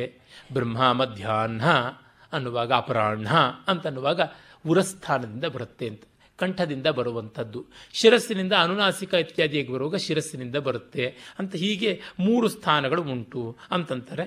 ಈ ರೂಪದಿಂದ ಕಂಡಾಗ ವ್ಯಾಕರಣಕ್ಕೆ ಸಂಬಂಧಪಟ್ಟಂತೆ, ಶಬ್ದಬ್ರಹ್ಮಕ್ಕೆ ಸಂಬಂಧಪಟ್ಟಂತೆ ಹೇಳಿರುವಂಥದ್ದು ಇದು ಅಂತ ಹೇಳಿ, ಆಮೇಲೆ ಇದನ್ನು ಮತ್ತೊಂದು ರೀತಿಯಲ್ಲಿ ಕೂಡ ದಯಾನಂದ ಸರಸ್ವತಿಗಳು ಅನ್ವಯ ಮಾಡ್ತಾರೆ.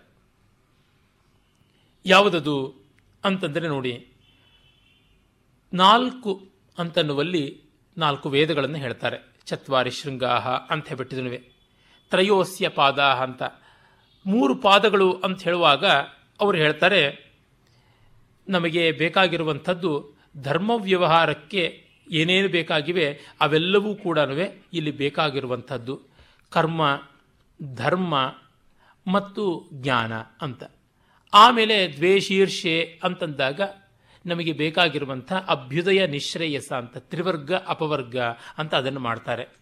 ಆಮೇಲೆ ಸಪ್ತಹಸ್ತಾಸಹ, ಐದು ಅಂತ ಐದು ಇಂದ್ರಿಯಗಳು ಮತ್ತು ಕರ್ಮೇಂದ್ರಿಯ, ಅಂತಃಕರಣೇಂದ್ರಿಯ ಅಂತ ಅವುಗಳನ್ನು ಸೇರಿಸಿಕೊಂಡ್ರೆ ಏಳು ಅಂತ.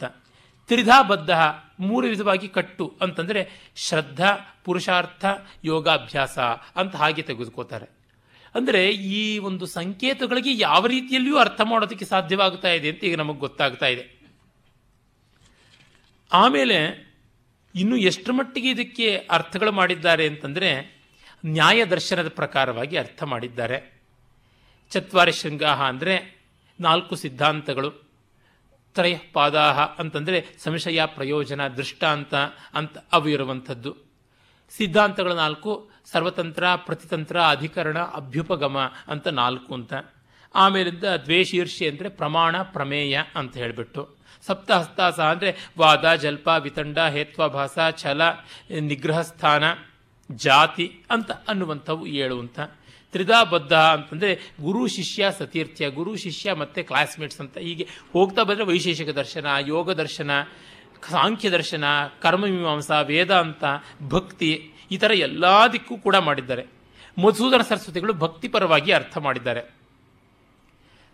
ಹೀಗೆ ಕಾಣಿಸುತ್ತೆ. ಅಂದರೆ ಎಷ್ಟೆಷ್ಟು ರೀತಿ ಅರ್ಥ ಮಾಡ್ಬೋದು. ಮತ್ತು ಧರ್ಮಶಾಸ್ತ್ರ, ವ್ಯಾಕರಣ ಇತ್ಯಾದಿಯಾಗಿ ಇನ್ನೆಲ್ಲ ಮಿಕ್ಕ ಶಾಸ್ತ್ರಗಳಿಗೂ ಸಂಬಂಧಪಟ್ಟಂತೆ. ಇದರಿಂದ ವೇದಕ್ಕೆ ಏನೂ ಅರ್ಥ ಹೇಳ್ಬೋದಾ? ನಮ್ಮ ಮನಸ್ಸಿನಲ್ಲಿ ಏನು ಅರ್ಥ ಇದೆ ಅದನ್ನು ನಾವು ಕೊಡ್ತಾ ಇದ್ದೀವಿ, ಅಲ್ಲಿಗೆ ಅದು ಬರುತ್ತೆ. ಇದು ಯುಕ್ತವಾ ಅಂತ ಬರುತ್ತೆ. ಆಗ ನಾವು ಸಂದರ್ಭವನ್ನು ನೋಡಿ ಹೇಳಬೇಕಾಗುತ್ತೆ. ಆ ಕಾರಣದಿಂದಲೇ ಸಾಯಣಾಚಾರ್ಯರು ವೇದಗಳಿಗೆ ಪ್ರಧಾನವಾಗಿ ಯಜ್ಞಾರ್ಥ ಹೇಳಿದ್ದಾರೆ. ಯಜ್ಞದಲ್ಲಿ ವಿಶೇಷವಾಗಿ ಬಳಕೆ ಇದೆ. ಮತ್ತು ಯಜ್ಞ ಆರಾಧನೆಗೆ ಸಂಬಂಧಪಟ್ಟದ್ದು. ನಮ್ಮ ಪೂಜೆಗಾಗಲಿ ಯಜ್ಞಕ್ಕಾಗಲಿ ಅಂಥ ದೊಡ್ಡ ವ್ಯತ್ಯಾಸ ಇಲ್ಲ.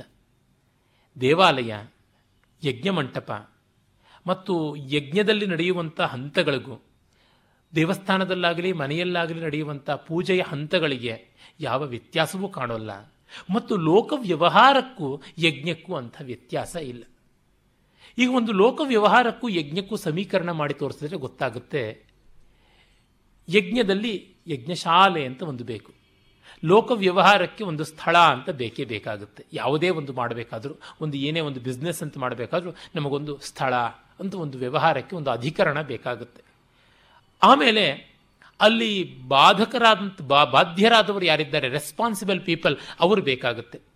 ಫಸ್ಟ್ ಸಜೆಸ್ಟ್ ಮಾಡುವವರೊಬ್ಬರು, ಮತ್ತು ಅದನ್ನು ಎಲಾಬ್ರೇಟ್ ಮಾಡುವವರು ಮತ್ತೊಬ್ಬರು, ಎಕ್ಸಿಕ್ಯೂಟ್ ಮಾಡುವವರೊಬ್ಬರು, ಇನ್ಸ್ಪೆಕ್ಟ್ ಮಾಡುವವರೊಬ್ಬರು, ಹೀಗಿದ್ದೇ ಇರಬೇಕಾಗತ್ತಲ್ಲ.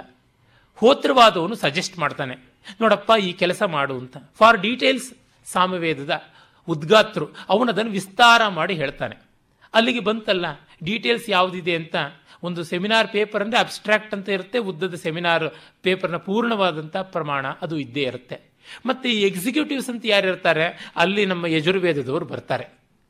ಇವರೆಲ್ಲ ಮಾಡುವುದು ತಪ್ಪಾ ಸರಿಯಾ ಅಂತ ನೋಡ್ಕೊಳ್ಳುವಂಥ, ಇನ್ಸ್ಪೆಕ್ಟ್ ಮಾಡುವಂಥವ್ರು ಬೇಕಾಗುತ್ತಲ್ಲ, ಅಬ್ಸರ್ವ್ ಮಾಡುವಂಥವ್ರು, ಅವರು ಬ್ರಹ್ಮ ಅನ್ನುವಂಥ ಸ್ಥಾನದಲ್ಲಿ ಇರುವವರು ಆಗ್ತಾರೆ. ಮತ್ತು ಇವರಿಗೆ ಬೇಕಾದಂಥ ಇನ್ಫ್ರಾಸ್ಟ್ರಕ್ಚರ್ ಅಂತ ಹೇಳ್ಬಿಟ್ಟು ಸಪೋರ್ಟಿಂಗ್ ಸ್ಟಾಫ್ ಅಂತ ಇರುತ್ತೆ. ಹೋತ್ರಗಣಕ್ಕೆ ಇನ್ನೂ ನಾಲ್ಕು ಜನ, ಉದ್ಘಾತ್ರ ಗಣಕ್ಕೆ ನಾಲ್ಕು ಜನ ನಾಲ್ಕು ಜನ ಅಂತ, ಆಮೇಲೆ ಸದಸ್ಯ ಅಂತ, ಉಪದ್ರಷ್ಟ ಅಂತ ಬೇಕಾದಷ್ಟು ಜನ ಸೇರಿಕೊಳ್ತಾರೆ. ಅದು ದೊಡ್ಡದಾದಷ್ಟು ತೆಲುಗಿನಲ್ಲಿ ಒಂದು ಗಾದೆ, ಚೆಟ್ಟು ಕೊದ್ದಿ ಗಾಲಿ ಅಂತ, ಮರದ ಸೈಜಿಗೆ ತಕ್ಕಷ್ಟು ಗಾಳಿ ಬೀಸುತ್ತೆ ಅಂತ. ಹಾಗಾಗಿ ಸಣ್ಣದಾದಂಥ ಯಜ್ಞಗಳಿಗೆ ನಾಲ್ವರು ಋತ್ವಿಜರು ಸಾಕಾಗ್ತಾರೆ. ವೆರಿ ಸಿಂಪಲ್ ಆಗಿರ್ತಕ್ಕಂಥ ಒಂದು ಅಗ್ನಿಹೋತ್ರದ ದರ್ಶಪೂರ್ಣ ಮಾಸೇಷ್ಟಿಗಳಿಗೆ ಅಂತಂದರೆ ಬೇಕಾಗುವಂಥದ್ದು, ಒಬ್ಬ ಅಧ್ವರ್ಯು ಇರ್ತಾನೆ, ಹೋತೃ ಇರ್ತಾನೆ, ಆಗ್ನಿಧ್ರ ಇರ್ತಾನೆ, ಬ್ರಹ್ಮ ಇರ್ತಾನೆ. ಆಗ್ನಿಧ್ರ ಕಮ್ಯಾಂಡ್ಸನ್ನು ಕೊಡುವಂಥದ್ದು ಅವನ ಕೆಲಸ. ಹೋತೃ ಸಜೆಸ್ಟ್ ಮಾಡ್ತಾನೆ ಕಮ್ಯಾಂಡ್ಸನ್ನು ಫಾಲೋ ಮಾಡೋದಕ್ಕೆ. ಅಧ್ವರ್ಯು ಅದನ್ನು ವಿಸ್ತರಿಸಿ ಕೆಲಸ ಮಾಡ್ತಾನೆ.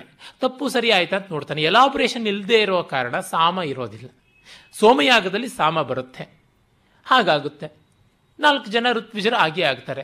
ಮತ್ತು ಮೂರು ಅಗ್ನಿಗಳು ಅಂತ ಹೇಳ್ಬಿಟ್ಟಿದ್ನು, ಆಹವನೀಯ, ಗಾರ್ಹಪತ್ಯ, ದಕ್ಷಿಣ ಅಂತ ಹೇಳ್ಬಿಟ್ಟಿದ್ನು. ಯಾವುದಕ್ಕೂ ಕೂಡ ನಾವು ರಿಸೋರ್ಸಸ್ ಇಟ್ಕೊಳ್ಬೇಕಲ್ಲ, ನಮ್ಮ ಸ್ವಂತದ್ದಾದಂಥ ರಿಸೋರ್ಸ್ ಅಂತ ಒಂದಿದ್ದೇ ಇರಬೇಕು. ಆಮೇಲೆ ಇನ್ನೆಲ್ಲೋ ಸಾಲ ಸೋಲ ಮಾಡಿ ತಂದಿರುವಂಥದ್ದು ಅದು ಒಂದು, ಅಥವಾ ಇನ್ನು ಬೇರೆಯವರು ಮಾಡಿರ್ತಕ್ಕಂಥ ಇನ್ವೆಸ್ಟ್ಮೆಂಟು. ಗಾರ್ಹಪತ್ಯ ಅಗ್ನಿ ಸ್ವಂತದ್ದು, ಆಹವನೀಯ ಅಗ್ನಿ ಸಾರ್ವತ್ರಿಕವಾಗಿ ಬಂದಂಥದ್ದು. ಮತ್ತು ಅಲ್ಲಿ ಕೂಡ ನಾವು ರಿಸರ್ವ್ ಫಂಡ್ಸ್ ಅಂತ ಒಂದಿಷ್ಟು ಇಟ್ಕೊಳ್ಳೇಬೇಕಾಗಿರುತ್ತೆ, ಅದನ್ನು ಆಪದ್ಧನ ಅಂತ ಮುಟ್ಟಬಾರದು, ಅದು ದಕ್ಷಿಣಾಗ್ನಿಯಾಗಿರುತ್ತೆ. ಹೀಗೆ ಇರುವಂಥದ್ದೇ ಅಲ್ಲವೇ. ಹಾಗೆ ಕಂಡಾಗ ನಮಗೆ ಯಜ್ಞದಲ್ಲಿ ಇರುವುದು ಲೋಕ ವ್ಯವಹಾರದಲ್ಲಿಯೇ ಕಂಡುಬರುವುದು. ಹಾಗೆ ಪೂಜೆಗಳಲ್ಲಿ ಕೂಡ ಕಾಣಿಸುವಂಥದ್ದು. ಎಲ್ಲಿಯೂ ಕೂಡ ನಮಗೆ ನಮ್ಮ ಅನುಭವ ಬಾಹಿರವಾದದ್ದು ಇಲ್ಲ. ಆದರೆ ಈ ಯಜ್ಞದ ಅಥವಾ ಪೂಜೆಯ ಯಜ್ಞ ಆರಾಧನೆ ಅಂತೀವಲ್ಲ, ಅದರ ಪ್ರತೀಕ ಮಾಡಿಕೊಂಡ್ರೆ ಏನು ಪ್ರಯೋಜನ ಆಗುತ್ತೆ ಅಂದರೆ, ಒಂದು ಮಟ್ಟದ ಡಿಸ್ಇಂಟ್ರೆಸ್ಟಿಂದ ಮಾಡುವುದಕ್ಕಾಗುತ್ತೆ. ಯಜ್ಞದಲ್ಲಿ ಪೂಜೆಯಲ್ಲಿ ನಾನು ಮಾಡ್ತಿಲ್ಲ ಅನ್ನೋ ಭಾವ ಇಟ್ಕೊಂಡು ಮಾಡಬೇಕಾಗುತ್ತೆ. ತನ್ನ ಹೆಸರನ್ನು ಬದಲಾಯಿಸ್ಕೊಳ್ಳೋದಾಗತ್ತೆ, ತನ್ನ ವೇಷವನ್ನು ಬದಲಾಯಿಸ್ಕೊಳ್ಳೋದಾಗತ್ತೆ, ತನ್ನ ವ್ಯವಹಾರವನ್ನು ಬದಲಾಯಿಸ್ಕೊಳ್ಳೋದಾಗತ್ತೆ. ವ್ಯವಹಾರದಲ್ಲೂ ಅದೇ ತಾನೆ. ಒಬ್ಬ ಎಕ್ಸಿಕ್ಯೂಟಿವ್ ಅಂದರೆ, ಕಾರ್ಪೊರೇಟ್ ಅಂತಂದರೆ ಅವನ ಸೂಟೇ ಬೇರೆ, ಅವನ ಬೂಟೇ ಬೇರೆ, ಅವನ ಟೈಯೇ ಬೇರೆ, ಅವನ ಭಾಷೆಯೇ ಬೇರೆ, ಅವನ ಇಡಿಯಮ್ಮೇ ಬೇರೆ. ಯಜ್ಞದಲ್ಲಿಯೂ ಹಾಗೇನೆ. ಏ ಅವನಾಗೊಂಥರ ಮುಜುಗರ ಆಗುತ್ತಪ್ಪ ಟೈ ಕಟ್ಕೊಳ್ಳೋಕ್ಕೆ ಅಂದರೆ ಯು ಆರ್ ಅನ್ಫಿಟ್ ಅಂತಾರೆ. ಇಲ್ಲಿ ಹಾಗೇನೆ, ಸ್ನಾನ ಮಾಡದೆ ಜಿಂಕೆ ಕೊಂಬಿನಿಂದ ಮೈ ತುರಿಸ್ಕೋತಾ ಇರಬೇಕು ಅಂತಂದರೆ ನನಗೆ ಸಂಕೋಚ ಆಗುತ್ತೆ, ಯಜ್ಞ ಮಾಡೋಕ್ಕಾಗೋಲ್ಲ. ಆದರೆ ಇದು ನಾನಲ್ಲ ಅನ್ನುವ ಭಾವ ತೆಗೆದುಕೊಂಡು ವ್ಯವಹಾರ ಮಾಡಿದ್ರೆ ಅದು ಯಜ್ಞವಾಗುತ್ತೆ. ಆಗ ಅದು ಕರ್ಮ ಯೋಗವಾಗುತ್ತೆ. ಯಜ್ಞದಲ್ಲಿ ಡಿಟ್ಯಾಚ್ಮೆಂಟ್ ಬಿಟ್ಟು ಮಾಡಿದ್ರೇ ಯಜ್ಞ ಅಂತ. ಅಟ್ಯಾಚ್ಮೆಂಟ್ ಇಟ್ಕೊಂಡು ಮಾಡಿದ್ರೆ ಯಜ್ಞಕ್ಕೂ ವ್ಯವಹಾರಕ್ಕೂ ಏನೂ ವ್ಯತ್ಯಾಸ ಇರೋಲ್ಲ. ಪೂಜೆ ಮಾಡುವಾಗ ಪ್ರಶಾಂತವಾದ ಮನಸ್ಸಿನಿಂದ ನನ್ನದಲ್ಲ ಅನ್ನುವಂತೆ ಮಾಡಬೇಕು, ಬೇರೆ ಇದೆಲ್ಲ ವ್ಯಗ್ರತೆಯನ್ನು ಬಿಡಬೇಕು ಅಂತ. ಆಗಲೂ ಅವರು ಎಲ್ಲ ತಗಾದಿಗಳಿಟ್ಕೊಂಡು ಮಧ್ಯೆ ಪೂಜೆ ಮಾಡ್ತಾ ಅಲ್ಲೇನು ಹಾಲಿಟ್ಟಿದೆಯಾ ನೋಡು ಏನಾಯ್ತೋ ಅಂತ ಹೇಳ್ಬಿಟ್ಟು ಉಕ್ಕೋಯ್ತೋ ಏನೋ ಹಾಳಾದ್ದು ಅಂತ ಅಂದುಕೊಂಡಿದ್ದನವೇ ಆಸನಂ ಸಮರ್ಪಯಾಮಿ ಅಂತಂದರೆ ಏನು ಬಂತು ಭಾಗ್ಯ? ಹೀಗೆ ಪರಿಚ್ಛೇದವನ್ನು ಮಾಡಿಕೊಳ್ಳಬೇಕು. ಪರಿಚ್ಛೇದವೇ ಪಾಂಡಿತ್ಯ ಅಲ್ವಾ? ಡಿಮಾರ್ಕ್ ಮಾಡ್ಕೊಂಡು ನೋಡ್ಕೊಳ್ಬೇಕು. ಅದನ್ನು ಇದು ಒಂದು ದೊಡ್ಡದು, ಇದು ಅತಿಶಯವಾದದ್ದು, ಈ ಎಲ್ಲ ಲೋಕಗಳಿಗಿಂತ ಮಿಗಿಲಾದ ಸ್ವರ್ಗವನ್ನು ಕೊಡುತ್ತೆ ಅಂತ ಪ್ರಶಂಸಾ ರೂಪವಾಗಿ, ಚೋದನಾ ರೂಪವಾಗಿ, ಉತ್ಕರ್ಷಕ್ಕಾಗಿ, ಸ್ತುತಿ ರೂಪವಾಗಿ ಆ ಒಂದು ಸ್ವರ್ಗ ಫಲ ಮತ್ತೊಂದು ಅಂತ ಹೇಳಿದ್ರೆ ಆಗಲಾದರೂ ಬಾಯಿ ಮುಚ್ಕೊಂಡು ಇವನ್ನೆಲ್ಲ ಬಿಟ್ಟು ಮಾಡ್ತಾರಾ ಅಂತ ಮಾಡಿರುವಂಥದ್ದು. ಹೀಗೆ ಕಂಡಾಗ ಎಲ್ಲವೂ ಇರುವುದನ್ನೇ ಹೇಳ್ತಾ ಇರೋದು, ಇಲ್ಲದೆ ಇರುವುದಿಲ್ಲ. ಆ ಕಾರಣದಿಂದ ಒಂದು ಅರ್ಥಕ್ಕೆ ಮತ್ತೊಂದು ಅರ್ಥಕ್ಕೆ ವಿರೋಧವಿಲ್ಲ. ಆದರೆ ರಿಚುವಲ್ ಅಂತಂದಾಗ ಕಾಮನ್ ಮ್ಯಾನಿಗೆ ಒಂದು ಬೇಗ ಶ್ರದ್ಧೆ ಬರುತ್ತೆ. ಇವತ್ತಿಗೂ ನಮ್ಮ ದೇವಸ್ಥಾನಗಳಲ್ಲಿ ಸಾಮಾನ್ಯರಲ್ಲಿ ಸಾಮಾನ್ಯ ಮನುಷ್ಯರೇ ಹೋಗಿ ಶ್ರದ್ಧೆಯಿಂದ ಪೂಜೆ ಮಾಡೋದೇ ಹೊರತುನುವೆ ಸ್ವಂತ ಬುದ್ಧಿ ಬಳಸುವವರಲ್ಲ. ಇವತ್ತು ದಾರಿಯಲ್ಲಿ ಬರ್ತಾ ನಿತ್ಯವೂ ಗೋಖಲೆ ಇನ್ಸ್ಟಿಟ್ಯೂಟಿಗೆ ಬರುವಾಗ ನೋಡುವುದೇ ಆಗುತ್ತೆ, ಅಲ್ಲಿಯ ಕಾಟನ್ ಪೇಟ್ನಲ್ಲಿ ಎಲ್ಲಿಯೋ ಒಂದು ಕಾಳಿಕಾದೇವಿಯ ಪ್ರಸಾದವೋ ಮತ್ತೊಂದು ಕೊಡೋದು ಅಂತ ಉಂಟು. ಆ ಕಡೆ ಈ ಕಡೆ ಮುಕ್ಕಾಲು ಫರ್ಲಾಂಗ್ ಕ್ಯೂ ಇದ್ದೇ ಇರುತ್ತೆ. ಅಲ್ಲಿ ಆ ಕ್ಯೂನಲ್ಲಿ ಬುರ್ಕಾ ಹಾಕ್ಕೊಂಡಂಥ ಮುಸ್ಲಿಮರು ಇರ್ತಾರೆ, ಹಿಂದೂಗಳು ಇರ್ತಾರೆ, ತರತರಾವರಿಯಾದ ಜಾತಿಯವರು ಇರ್ತಾರೆ. ಅವರಿಗೆ ಅವರ ಮತ ಎಲ್ಲ ಅಡ್ಡಿ ಮಾಡಿಲ್ಲ. ಈ ಕಾಳಿಕಾದೇವಿ ಹತ್ರ ಯಂತ್ರ ಕಟ್ಟಿಸ್ಕೊಳ್ಳೋದಕ್ಕೆ ಸಂಕಟ ಬಂದಾಗ ವೆಂಕಟರಮಣ ಯಾವ ದೇವರಾದರೆ ಏನು, ನಮಗೆ ಸಮಾಧಾನ ಕೊಡುವಂಥ ದೇವರಾಗಬೇಕು ಅಂತ ನೋಡಿದಾಗ. ಹಾಗಾಗಿ ಸಾಮಾನ್ಯ ಮಾನವನಿಗೆ ಮೂಲಭೂತವಾಗಿರುವಂತಹ ಈ ಭಯ, ಶೋಕ, ಮೋಹಗಳ ಬಯಾಸನ್ನೇ ಬಂಡವಾಳವಾಗಿಟ್ಟುಕೊಂಡು ಅದನ್ನು ಮೀರುವುದಕ್ಕೊಂದು ಸಾಧನ ಮಾಡಿಕೊಟ್ಟಿದ್ದಾರೆ. ತನ್ಮೂಲಕ ಇಲ್ಲಿ ಅಲ್ಲಾಡದೆ ಕೂತ್ಕೊಳ್ತಾನೆ ಅಂತ. ಸಂಧ್ಯಾವಂದನೆ ಮಾಡುವುದಕ್ಕೆ ಅಂಗನ್ಯಾಸ ಕರನ್ಯಾಸಗಳು ಬೇಕಿಲ್ಲ, ಅವೈದಿಕತ್ವಾತ್ ಗರ್ಹಣೀಯಂ ಅಂತಲೇನೆ ಕೆಲವು ಪ್ರಯೋಗಗಳಲ್ಲಿ ಬರೆದಿರೋದುಂಟು. ಆದರೆ ಅಂಗನ್ಯಾಸ ಕರನ್ಯಾಸ ಮಾಡಿಕೊಂಡು ಫಟ್ ಛಟ್ ಅಂತೆಲ್ಲ ಮಾಡಿಕೊಂಡು ಅಸ್ತ್ರಾಯ ಫಟ್ ಶಿಕಾಯ ಓ ಶಟ್ ಅಂತೆಲ್ಲ ಅವನು ಚಿಟಿಕೆ ಹಾಕ್ಕೊಂಡು ಕೂತ್ಕೊಂಡ್ರೆ ಅಲ್ಲಾಡಬಾರದು ಅಂತ ಒಂದು ಪ್ರಜ್ಞೆ ಬರುತ್ತೆ. ಹಾಗೆ ಈಗ ಒಬ್ಬ ಶುದ್ಧ ವೈದಿಕ ವೇಷದಲ್ಲಿದ್ದವನು ರಸ್ತೆ ಪಕ್ಕ ಪಾನಿಪುರಿ ತಿನ್ನೋದಕ್ಕೆ ಮುಜುಗರ ಮಾಡಿಕೊಳ್ತಾನೆ. ಖಾದಿ ಟೋಪಿ ಹಾಕ್ಕೊಂಡಿದ್ದವನು ಹೆಂಡದಂಗಡಿ ಒಳಗೆ ಹೋಗಿ ಕೂತ್ಕೊಳ್ಳೋದಕ್ಕೆ ಸಂಕೋಚ ಪಟ್ಟುಕೊಳ್ತಾನೆ ಅಥವಾ ಪಟ್ಟುಕೊಳ್ಬೇಕು. ಆ ಕಾರಣದಿಂದ ಲೋಕ ಸಾಮಾನ್ಯದಲ್ಲಿರುವ ಶಿಷ್ಟಾಚಾರವನ್ನೇ ಮಹರ್ಷಿಗಳು ಬಂಡವಾಳವಾಗಿ ಮಾಡಿಕೊಂಡು ತನ್ಮೂಲಕ ಅದನ್ನು ಮೀರುವಂಥ ಪ್ರಯತ್ನ ಮಾಡ್ತಾರೆ. ಆ ಕಾರಣದಿಂದ ಲೋಕವನ್ನು ಹೆಚ್ಚು ಕಾನ್ಸಂಟ್ರೇಟ್ ಮಾಡಲೇಬೇಕಾಗುತ್ತೆ. ಅದನ್ನು ಇಟ್ಟುಕೊಂಡೇ ಎಲ್ಲ ವ್ಯವಹಾರವನ್ನು ಮಾಡಬೇಕು. ನಮಗೆ ಗೊತ್ತಿದೆ ಸರ್ಕಾರದ ಬಜೆಟಿಂಗ್ನಲ್ಲಿ ನಿಜವಾಗಿ ಜನರ ವೆಲ್ಫೇರ್ಗೆ ಎಷ್ಟು ಮಾತ್ರ ಬರುತ್ತೆ ಅಂತ. ಹನ್ನೆರಡು ಪೈಸದಷ್ಟು ಬರುತ್ತೆ ಒಂದು ರೂಪಾಯಿಗೆ ವೆಲ್ಫೇರ್ಗೆ, ಏನು ಮಿಕ್ಕಿದ್ದೆಲ್ಲ ಬ್ಯೂರಾಕ್ರಸಿಯಲ್ಲಿ ಹೋಗುತ್ತೆ, ಏಳು ಪೈಸದಷ್ಟು ಅಂತ ತರತರಾವರಿಯಾಗಿ ಅರ್ಥಶಾಸ್ತ್ರಜ್ಞರು ಹೇಳ್ತಾರೆ. ಅವುಗಳ ಒಂದು ಸತ್ಯಾಸತ್ಯತೆ ಏನೇ ಇದ್ದರೂ ಹಾಕಿದ ನೂರು ಪೈಸೆಯಲ್ಲಿ ಹೆಚ್ಚು ಪಾಲು ವ್ಯವಸ್ಥೆಯನ್ನು ಮೇಂಟೈನ್ ಮಾಡೋದಕ್ಕೆ ಹೋಗುತ್ತೆ ಅನ್ನೋದಂತೂ ಸತ್ಯ. ಈ ಭಾಗ್ಯಕ್ಕೆ ಯಾಕೆ ಅಂದರೆ ಅದೂ ಆಗೋದಿಲ್ಲ ಅಂತ ಅನ್ನಬೇಕಾಗತ್ತೆ ಉತ್ತರ. ಹೀಗಾಗಿ ಎಲಾಬ್ರೇಷನ್ಸ್ ಯಾವತ್ತು, ಡೀಟೇಲ್ಸ್ ಯಾವತ್ತು ಇರುವಂಥದ್ದು ಯಾವುದ್ರೊಳಗೆ? The details are useless, but without the details we become useless. ಈ ಅನಿವಾರ್ಯತೆಯ ಕಾರಣ ಯಜ್ಞತಂತ್ರವನ್ನು, ಅಂದರೆ ಈ ರಿಚುವಲಿಸ್ಟಿಕ್ ಡೈಮೆನ್ಷನನ್ನು ನಿರಾಕರಿಸೋದಕ್ಕೆ ಸಾಧ್ಯವಾಗೋಲ್ಲ. ಹಾಗೆ ನಿರಾಕರಣೆ ಮಾಡುವಂಥವನು ಅದಕ್ಕೊಂದು ಕುಠಾರಪ್ರಾಯನಾಗ್ತಾನೆ, ಅವನೊಬ್ಬ ಡೆಡ್ ಕ್ಯಾಪಿಟಲ್ ಆಗಿಬಿಡ್ತಾನೆ. ಅದನ್ನು ದಾಟಿದವನು ಅದನ್ನು ನಿರಾಕರಿಸೋಲ್ಲ, ಅದನ್ನು ದಾಟಲಾಗದೇ ಇದ್ದವನೇ ನಿರಾಕರಿಸ್ತಾನೆ. ಇದು ನಮ್ಮ ದೇವಾಲಯ ತತ್ವ, ಯಜ್ಞ ತತ್ವ, ಲೋಕ ವ್ಯವಹಾರ, ಕುಟುಂಬ ವ್ಯವಹಾರ ಎಲ್ಲಕ್ಕೂ ಬರುವಂಥದ್ದು. ಮುಕ್ತರು ಲೋಕ ಕಂಟಕರಾಗೋಲ್ಲ. ಮುಕ್ತನಾದ ಮೇಲೆ ಜಗತ್ತನ್ನೇನೋ ಅವನು ಧ್ವಂಸ ಮಾಡೋದಿಲ್ವಲ್ಲ, ಅದು ನಮಗೆ ನಿಜವಾಗಿ ವೇದದಿಂದ ಕಂಡುಬರುವಂಥ ದೊಡ್ಡ ಸಂದೇಶ. ಈ ವಾಕ್ತತ್ವದ ಬಗ್ಗೆ ಹೇಳುವಾಗಲೇ ಈ ಬೃಹದಾರಣ್ಯಕೋಪನಿಷತ್ತಿನಲ್ಲಿ ಬರುವಂತಹ ವಾಮದೇವ ದರ್ಶನದ ಉಲ್ಲೇಖ, ಅದು ಅಂಬ್ರಣೀಯ ದರ್ಶನವೇ ಆಗಿದೆ. ಬ್ರಹ್ಮವಾಯಿದಮಗ್ರ ಆಸೀತ್ ತದಾತ್ಮಾನಮೇವಾವೇತ್ ಅಹಂ ಬ್ರಹ್ಮಾಸ್ಮೀತಿ ತಸ್ಮಾತ್ ತತ್ಸರ್ವಂ ಅಭವತ್ ತದ್ಯೋ ಯೋ ದೇವಾನಾಂ ಪ್ರತ್ಯಬುಧ್ಯತ ಸ ಏವ ತದಭವತ್ ತಥರ್ಷೀಣಾಂ ತಥಾ ಮನುಷ್ಯಾಣಾಂ ತದ್ಯೇತತ್ ಪಶ್ಯನ್ ಋಷಿರ್ವಾಮದೇವ ಪ್ರತಿಪೇದೆ ಅಹಂ ಮನುರಭವಂ ಸೂರ್ಯಶ್ಚೇತಿ ತದಿದಂ ಅಪ್ಯೇತರ್ಹಿ ಯಯೇವಂ ವೇದ ಅಹಂ ಬ್ರಹ್ಮಾಸ್ಮೀತಿ ಸೈದಂ ಸರ್ವಂ ಭವತಿ ತಸ್ಯ ಹನ ದೇವಶ್ಚ ನಾಭೂತ್ಯ ಈಶತೆ ಆತ್ಮ ಹ್ಯೇಷಾಂ ಸ ಭವತಿ. ಹೀಗೆ ಇಲ್ಲಿ ವೇದದಲ್ಲಿ ಮೊದಲು ಬ್ರಹ್ಮವೇ ಇತ್ತು, ಅದು ನಾನು ಬ್ರಹ್ಮವಾಗಿದ್ದೀನಿ ಅಂತ ಅಂದುಕೊಳ್ತು, ಆ ಬ್ರಹ್ಮದಿಂದಲೇ ಎಲ್ಲವೂ ಬಂತು, ಮತ್ತು ದೇವತೆಗಳು ಎಲ್ಲರೂ ಕೂಡ ಯಾರು ಬ್ರಹ್ಮವನ್ನು ತಿಳ್ಕೊಳ್ತಾರೋ ಅವರು ಅದೇ ಆಗ್ತಾರೆ. ಪ್ರತ್ಯಬುದ್ಧತ ಸಯೇವ ತದಭವತ್, ಆ ಒಂದು ದರ್ಶನವನ್ನು ವಾಮದೇವ ಮಾಡಿಕೊಂಡು ನಾನೇ ಮನುವಾಗಿದ್ದೆ, ನಾನೇ ಸೂರ್ಯನಾಗಿದ್ದೆ, ನಾನೇ ಪ್ರಜಾಪತಿಯಾಗಿದ್ದೆ ಅಂತ ಎಲ್ಲವನ್ನೂ ಅಂದುಕೊಂಡ ಅನ್ನುವ ಮಾತು ಬರುತ್ತೆ. ಹೀಗೆ ಈ ಅಂಬ್ರಣಿಗೆ ಕಂಡು ಬಂದ ಕಂಡು ಬಂದಂಥ ದರ್ಶನವೇ ವಾಮದೇವನಿಗೂ ಆಯಿತು ಅಂತ. ಇವನಿಗೆ ಯಾವಾಗಾಯಿತು? ತಾಯಿಯ ಗರ್ಭದಲ್ಲಿದ್ದಾಗಲೇ ಆಯಿತು ಅಂತ. ಅಂಬ್ರಣಿಗೆ ಹುಟ್ಟಿ ಬೆಳೆದ ಮೇಲೆ ಗೊತ್ತಾಯಿತು, ವಾಮದೇವನಿಗೆ ಹುಟ್ಟೋಕ್ಕೆ ಮುಂಚೆಯೇ ಗೊತ್ತಾಯಿತು ಅಂತ. ಕೆಲವರಿಗೆ ಅವರವರ ಸಂಸ್ಕಾರದಿಂದ ಯಾವಾಗ ಬೇಕಾದರೂ ಗೊತ್ತಾಗಬಹುದು ಅಂತಿದೆಯಲ್ಲ, ಆ ಕಾರಣದಿಂದ ನಾವು ಹೇಳಬಹುದು.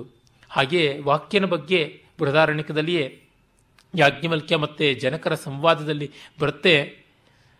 ವಾಗೇವ ಸಮ್ರಾಡಿತಿ ಹೋವಾಚ ವಾಚಾ ವೈ ಸಮ್ರಾಡ್ ಬಂಧು ಪ್ರಜ್ಞಾಯತೆ ಋಗ್ವೇದೋ ಯಜುರ್ವೇದ ಸಾಮವೇದೋ ಅಥರ್ವಾಂಗೀರಸ ಇತಿಹಾಸ ಪುರಾಣ ಪುರಾಣ ಇತಿಹಾಸ ಪುರಾಣಂ ವಿದ್ಯಾ ಉಪನಿಷದ ಶ್ಲೋಕ ಸೂತ್ರಾಣ್ಯನು ವ್ಯಾಖ್ಯಾನಾನಿ ವ್ಯಾಖ್ಯಾನಾನಿ ಇಷ್ಟಂ ಹೂತಮಾಶಿತಂ ಪಾಯಿತಂ ಅಯಂಚ ಲೋಕ ಪರಶ್ಚ ಲೋಕ ಸರ್ವಾಣಿ ಚ ಭೂತಾನಿ ವಾಚೈವ ಸಮ್ರಾಟ್ ಪ್ರಜ್ಞಾಯಂತೆ ವಾಗ್ವೈ ಸಮ್ರಾಟ್ ಪರಮಂ ಬ್ರಹ್ಮ ನೈನಂ ವಾಗ್ ವಾಗಂ ಜಹಾತಿ ವಾಗ್ನೈನಂ ವಾಗ್ ಜಹಾತಿ ಸರ್ವಾಣ್ಯೇನಂ ಭೂತಾನ್ಯಭಿಕ್ಷರಂತಿ ದೇವೋ ಭೂತ್ವಾ ದೇವಾನಪ್ಯೇತಿ ಯಯೇವಂ ವಿದ್ವಾನೇತದುಪಾಸ್ತೆ. ಇಲ್ಲಿ ವಾಕ್ಯೇ ಎಲ್ಲವೂ ಆಯಿತು. ಒಂದು ಅಖಂಡವಾದ ಮಾತು ವೇದವಾಗಿ, ವೇದಾಂಗವಾಗಿ, ಉಪವೇದವಾಗಿ, ಇತಿಹಾಸಾದಿ ಸಕಲ ಭಾಗಗಳಾಗಿ ಅಷ್ಟಾದಶ ವಿದ್ಯಾಸ್ಥಾನಗಳಾಗಿ ಈ ಲೋಕ, ಪರಲೋಕ, ಭೂತ, ಭವಿಷ್ಯತ್ತು ಮೊದಲಾದ ಸಕಲ ಕಾಲ, ಚರಾಚರ ಜೀವರಾಶಿ ಎಲ್ಲವೂ ಆಯಿತು. ಈ ವಾಕ್ಕನ್ನು ಉಪಾಸನೆ ಮಾಡುವರು ಬ್ರಹ್ಮವನ್ನೇ ಕಂಡುಕೊಳ್ತಾರೆ, ವಾಕ್ಕಿನಲ್ಲಿಯೇ ಸೇರ್ತಾರೆ ಅನ್ನುವಂಥ ಮಾತು ಬರುತ್ತೆ. ಈ ಮಾತನ್ನು ಹೇಳಿದ್ದಕ್ಕೆ ಜನಕನಿಗೆ ಸಂತೋಷವಾಗಿ ಒಂದು ಸಾವಿರ ಆನೆಗಳ ಹಾಗಿರುವ ಗೂಳಿಗಳನ್ನು ನಿನಗೆ ಕೊಡ್ತೀನಿ ಅಂತ ಹೇಳ್ಬಿಟ್ಟು ಅಂತಾನೆ. ಹಸ್ತಿರ್ಷಭಂ ಸಹಸ್ರಂ ದದಾಮೀತಿ ಹೋವಾಚ ಜನಕೋ ಹಪ್ಪೈ ದೇಹ. ಆಗ ಯಾಜ್ಞವಲ್ಕ ಆಯಿತು ಕೊಡಿ ಅಂತಂದನ. ನ ಅನುಶಿಷ್ಯ ಹರೇತ್, ಶಿಷ್ಯನಿಗೆ ಸರಿಯಾಗಿ ಉಪದೇಶ ಮಾಡದೆ ಶಿಷ್ಯನಿಂದ ಗುರುದಕ್ಷಿಣೆ ಸ್ವೀಕಾರ ಮಾಡಬಾರ್ದು ಅಂತಿದೆ. ಹಾಗಾಗಿ ನಾನು ಮುಂದೆ ಉಪದೇಶ ಮಾಡ್ತೀನಿ, ಇದನ್ನು ಸ್ವೀಕಾರ ಮಾಡಲ್ಲ, ಕೀಪ್ ಇಟ್ ಅ ಸೈಡ್ ಅಂತ ಹೇಳ್ಬಿಟ್ಟು ಅಂತಾನೆ. ಅಂದರೆ ತಿಳುವಳಿಕೆ ನಮಗೆ ಪೂರ್ಣವಾಗಿ ಬಂದಾಗಲೇ ವಿದ್ಯಾಂತೆ ಗುರುದಕ್ಷಿಣ ಅಂತ, ವಿದ್ಯೆಗೆ ಮೊದಲೇನೆ ಅಡ್ವಾನ್ಸ್ ಫೀ ಕಟ್ಟಿಸ್ಕೊಳ್ಳುವಂಥದ್ದು ಅಲ್ಲ ಅಂತ. ಹೀಗೆ ಆ ವಾಕ್ಯನ ವೈಭವವನ್ನು ಕಂಡ ಮೇಲೆ ನಾವು ವೇದದ ಮತ್ತೊಂದು ಬಹಳ ಮುಖ್ಯವಾದಂಥ ಸೂಕ್ತಕ್ಕೆ ಹೋಗ್ಬೋದು. ಅದು ತುಂಬ ತುಂಬ ಪ್ರಸಿದ್ಧವಾದ ನಾಸದೀಯ ಸೂಕ್ತ. ಆ ನಾಸದೀಯ ಸೂಕ್ತ ವಿವೇಕಾನಂದರು ಹೇಳ್ತಾರೆ, ಇಡೀ ವೇದವಾಂಗ್ಮಯದಲ್ಲೇ ಅತ್ಯದ್ಭುತವಾದಂಥದ್ದು, ಇದಕ್ಕೆ ಸಮಾನವಾದಂಥದ್ದು ಯಾವುದೂ ಇಲ್ಲ ಅಂತ ಹೇಳ್ತಾರೆ. ಅಂದರೆ ಈ ಜಗತ್ತಿನ ಒಂದು ಸ್ವಾರಸ್ಯವನ್ನು, ಕ್ರಿಯೇಷನ್ನಿನ ಹಿಂದೆ ಇರತಕ್ಕಂಥ ಎಲ್ಲ ವ್ಯವಸ್ಥೆಯನ್ನು ಬಹಳ ಚೆನ್ನಾಗಿ ಹೇಳಿದೆ ಅಂತ ಹೇಳ್ಬಿಟ್ಟು. ಅದು ಚಿಕ್ಕದು, ತುಂಬ ಜಾಸ್ತಿ ಮಂತ್ರಗಳಲ್ಲಿ ಏನೂ ಇಲ್ಲ, ಆದರೆ ಅದರ ಸತ್ವ ಮಾತ್ರ ಬಹಳ ಬಹಳ ದೊಡ್ಡದಾಗಿರುವಂಥದ್ದು. ಅದನ್ನು ಕೆಲ ಮಂತ್ರಗಳಾದರೂ ನಾವು ನೋಡಬಹುದು. ಇದಕ್ಕೆ ವಿನಿಯೋಗ ಏನು? ಇವೆಲ್ಲ ಬ್ರಹ್ಮ ಪ್ರತಿಪಾದಕವಾದದ್ದು. ಯಜ್ಞದಲ್ಲಿ ವಿನಿಯೋಗ ಕಾಣದೇ ಇರುವಂಥದ್ದು.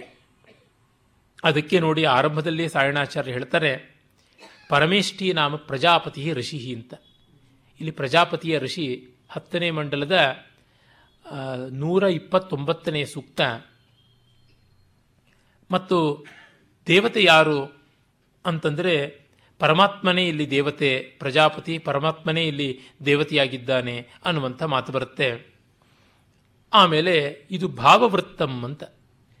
ಭಾವವೃತ್ತ ಅಂತಂದರೆ ನಮ್ಮ ಅಸ್ತಿತ್ವಕ್ಕೆ ಸಂಬಂಧಪಟ್ಟಿದ್ದು, ನಮ್ಮ ಜೀವ ಜೀವಾಳಕ್ಕೆ ಸಂಬಂಧಪಟ್ಟಿದ್ದು ಅಧ್ಯಾತ್ಮ ಸೂಕ್ತ ಇದು. ಇದಕ್ಕೆ ಕರ್ಮಕಾಂಡೀಯವಾದ ವಿವರಣೆ ಇಲ್ಲ, ವಿನಿಯೋಗವಿಲ್ಲ ಅಂತ. ಸಾಯಣರು ಯಜ್ಞೀಯವಾಗಿಯೇ ಎಲ್ಲವನ್ನ ವಿವರಣೆ ಮಾಡ್ತಾರೆ ಅಂತ ಅಲ್ಲ ಅನ್ನೋದಕ್ಕೆ ಇದು ಒಂದು ಒಳ್ಳೆಯ ದೃಷ್ಟಾಂತವಾಗಿದೆ. ನಾ ಸದಾಸಿ ನೋ ಸದಾಸೀತ್ತದಾನೀಂ ನಾಸೀದ್ರಜೋ ನೋ ವ್ಯೋಮ ಪರೋಯತ್ ಕಿಮಾವರೀವ ಕುಹಕಸ್ಯ ಶರ್ಮನ್ನಂಭ ಕಿಮಾಸೀತ್ ಗಹನಂ ಗಭೀರಂ ನ ಸದಾಸೀತ್. ಆಗ ಸತ್ ಅನ್ನೋದು ಇರಲಿಲ್ಲ. ನ ಅಸದಾಸೀತ್ ತದಾನೀಂ, ಆಗ ಸತ್ತೂ ಇರಲಿಲ್ಲ ಅಸತ್ತೂ ಇರಲಿಲ್ಲ ಅಂತ.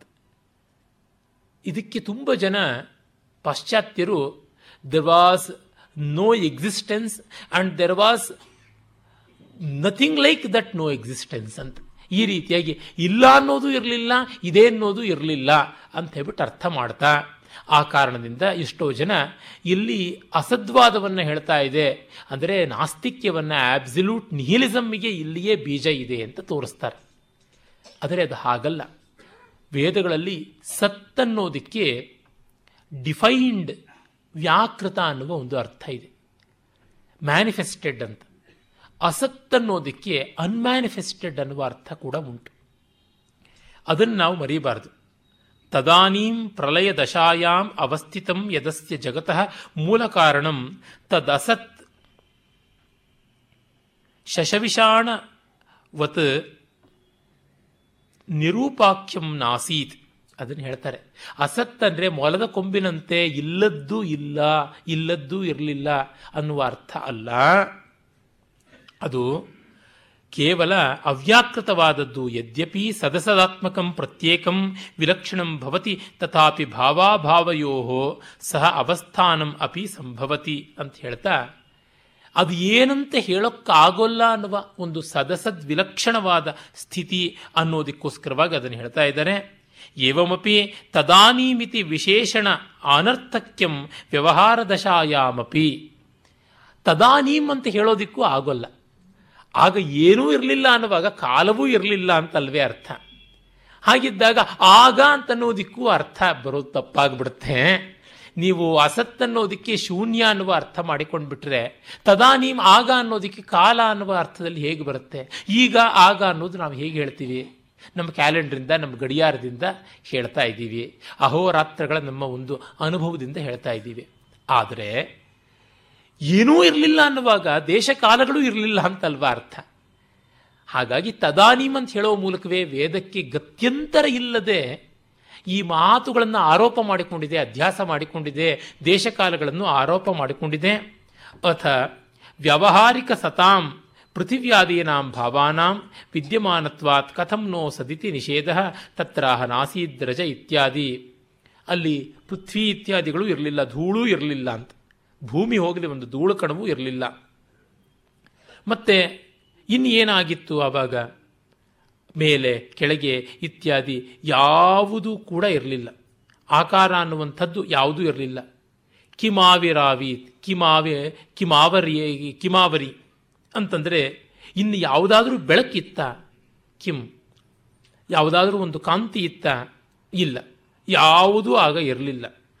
ಮತ್ತೆ ಕಿಮ್ ಅಂಬಹ ಗಹನಂ ಗಭೀರಂ, ನೀರು ಆಳವಾದದ್ದು, ಅದೇನಾದರೂ ಇತ್ತ? ಅದು ನಮಗೆ ಗೊತ್ತಿಲ್ಲ. ಏನಾದರೂ ಇತ್ತ? ಇದು ಪ್ರಶ್ನೆಯಿಂದ ಶುರುವಾಗಿದೆ. ಅಂದರೆ ಯಾವುದೂ ಇತ್ತು ಇಲ್ಲ ಅಂತ ಹೇಳುವಂಥ ಕಲ್ಪನೆ ಮಾಡುವ ಮನೋಬುದ್ಧಿಗಳು ಇಲ್ಲದ ಕಾಲ, ಆ ಮನೋಬುದ್ಧಿಗಳ ಫಲಿತವಾದ ದೇಶಕಾಲಗಳು ಇಲ್ಲದ ಒಂದು ಸ್ಥಿತಿ. ಸ್ಥಿತಿ ಅನ್ನುವುದು ಪ್ರಶ್ನಾರ್ಹವಾದಂಥ ಒಂದು ಗತಿ. ಏನು ಮಾಡೋಣ? ಭಾಷೆಗೆ ಇದಕ್ಕಿಂತ ಹೆಚ್ಚು ಶಕ್ತಿ ಇಲ್ಲವಾದ್ದರಿಂದ ಹೀಗೆ ಹೇಳಬೇಕಾಗಿದೆ. ಅದು ಬಿಟ್ಟು ಬೇರೆ ಏನೂ ತೋರೋದಿಲ್ಲ. ರಘುವಂಶದಲ್ಲಿ ಬಹಳ ಚೆನ್ನಾಗಿ ಹೇಳ್ತಾನೆ ಕಾಳಿದಾಸ, ದೇವತೆಗಳು ಹೋಗಿ ಮಹಾವಿಷ್ಣುವನ್ನ ಸ್ತೋತ್ರ ಮಾಡಿಬಿಟ್ಟಿದನು, ಇಲ್ಲಿಗೆ ನಾವು ನಿಲ್ಲಿಸ್ತಾ ಇದ್ದೀವಿ, ಅದರರ್ಥ ನಿನ್ನ ಗುಣ ಮುಗೀತು ಅಂತಲ್ಲ, ನಮಗೆ ಸುಸ್ತಾಯಿತು ಅಂತ, ನ ಗುಣ ನಾಮೀಯತ್ತಯ್ಯ ಅಂತ, ನಮಗೆ ಸಾಕಾಯಿತು ಅಂತ. ಎಲ್ಲಿಯೋ ಒಂದು ಕಡೆ ಫ್ರೆಂಡ್ ನಮ್ಮ ಮನೆಗೆ ಬಂದಿದ್ದಾನೆ, ಅವನನ್ನು ಅವ್ರ ಮನೆಗೆ ಬಿಟ್ಟು ಬರಬೇಕು, ಅವ್ರ ಮನೆ ಬಾಗಿಲಿಗೆ ಬಿಟ್ಟು ಬಂದ್ವಿ, ಸರಿ ನಿಮ್ಮ ಮನೆಗೆ ಬಿಟ್ಟು ಬರೋಣ ಅಂದರೆ ಎಲ್ಲಿ ಕೊನೆ? ಎಲ್ಲೋ ಒಂದು ಕಡೆ ನಿಲ್ಲಿಸ್ಕೊಳ್ಬೇಕು. ಹಾಗೆ ವಾಗ್ವ್ಯವಹಾರಕ್ಕೆ ಒಂದು ಫುಲ್ ಸ್ಟಾಪ್ ಅನ್ನೋದನ್ನು ಹಾಕಬೇಕಾಯಿತು.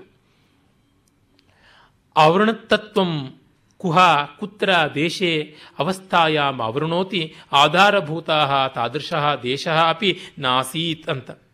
ಆವರಣ ಯಾವುದಾದ್ರೂ ಇತ್ತ? ಅದೂ ಇರಲಿಲ್ಲ ಅಂತ. ಹೀಗೆ ಏನೂ ಇರಲಿಲ್ಲ, ದೇಶರಾಹಿತ್ಯ ಕಾಲರಾಹಿತ್ಯ ಅನ್ನೋದು ಕಾಣುತ್ತೆ ಅಂತ. ಇದು ಇಡೀ ಮಂತ್ರ ಆರಂಭವಾದ, ಪರಿಣಾಮವಾದ, ವಿವರ್ತವಾದ ಅನ್ನುವ ಮೂರು ವಾದಗಳಿಗೆ ನೆಲೆಯಾಗಿರುವಂಥದ್ದು. ನ ಮೃತ್ಯುರಾಸೀತ್ ಅಮೃತಂ ನ ತರ್ಹಿ ನ ರಾತ್ಯ ಅಹೋ ಉಪ ನರಾತ್ರ್ಯ ಅ ಆಸೀತ್ ಪ್ರತ್ಯೇಕತಃ ಅನೀದವಾತಂ ಸ್ವಧಯಾ ತದೇಕಂ ತಸ್ಮಾತ್ ಅನ್ಯತ್ ನ ಪರಃ ಕಿಂ ಚನಾಸ. ಆಗ ಏನು?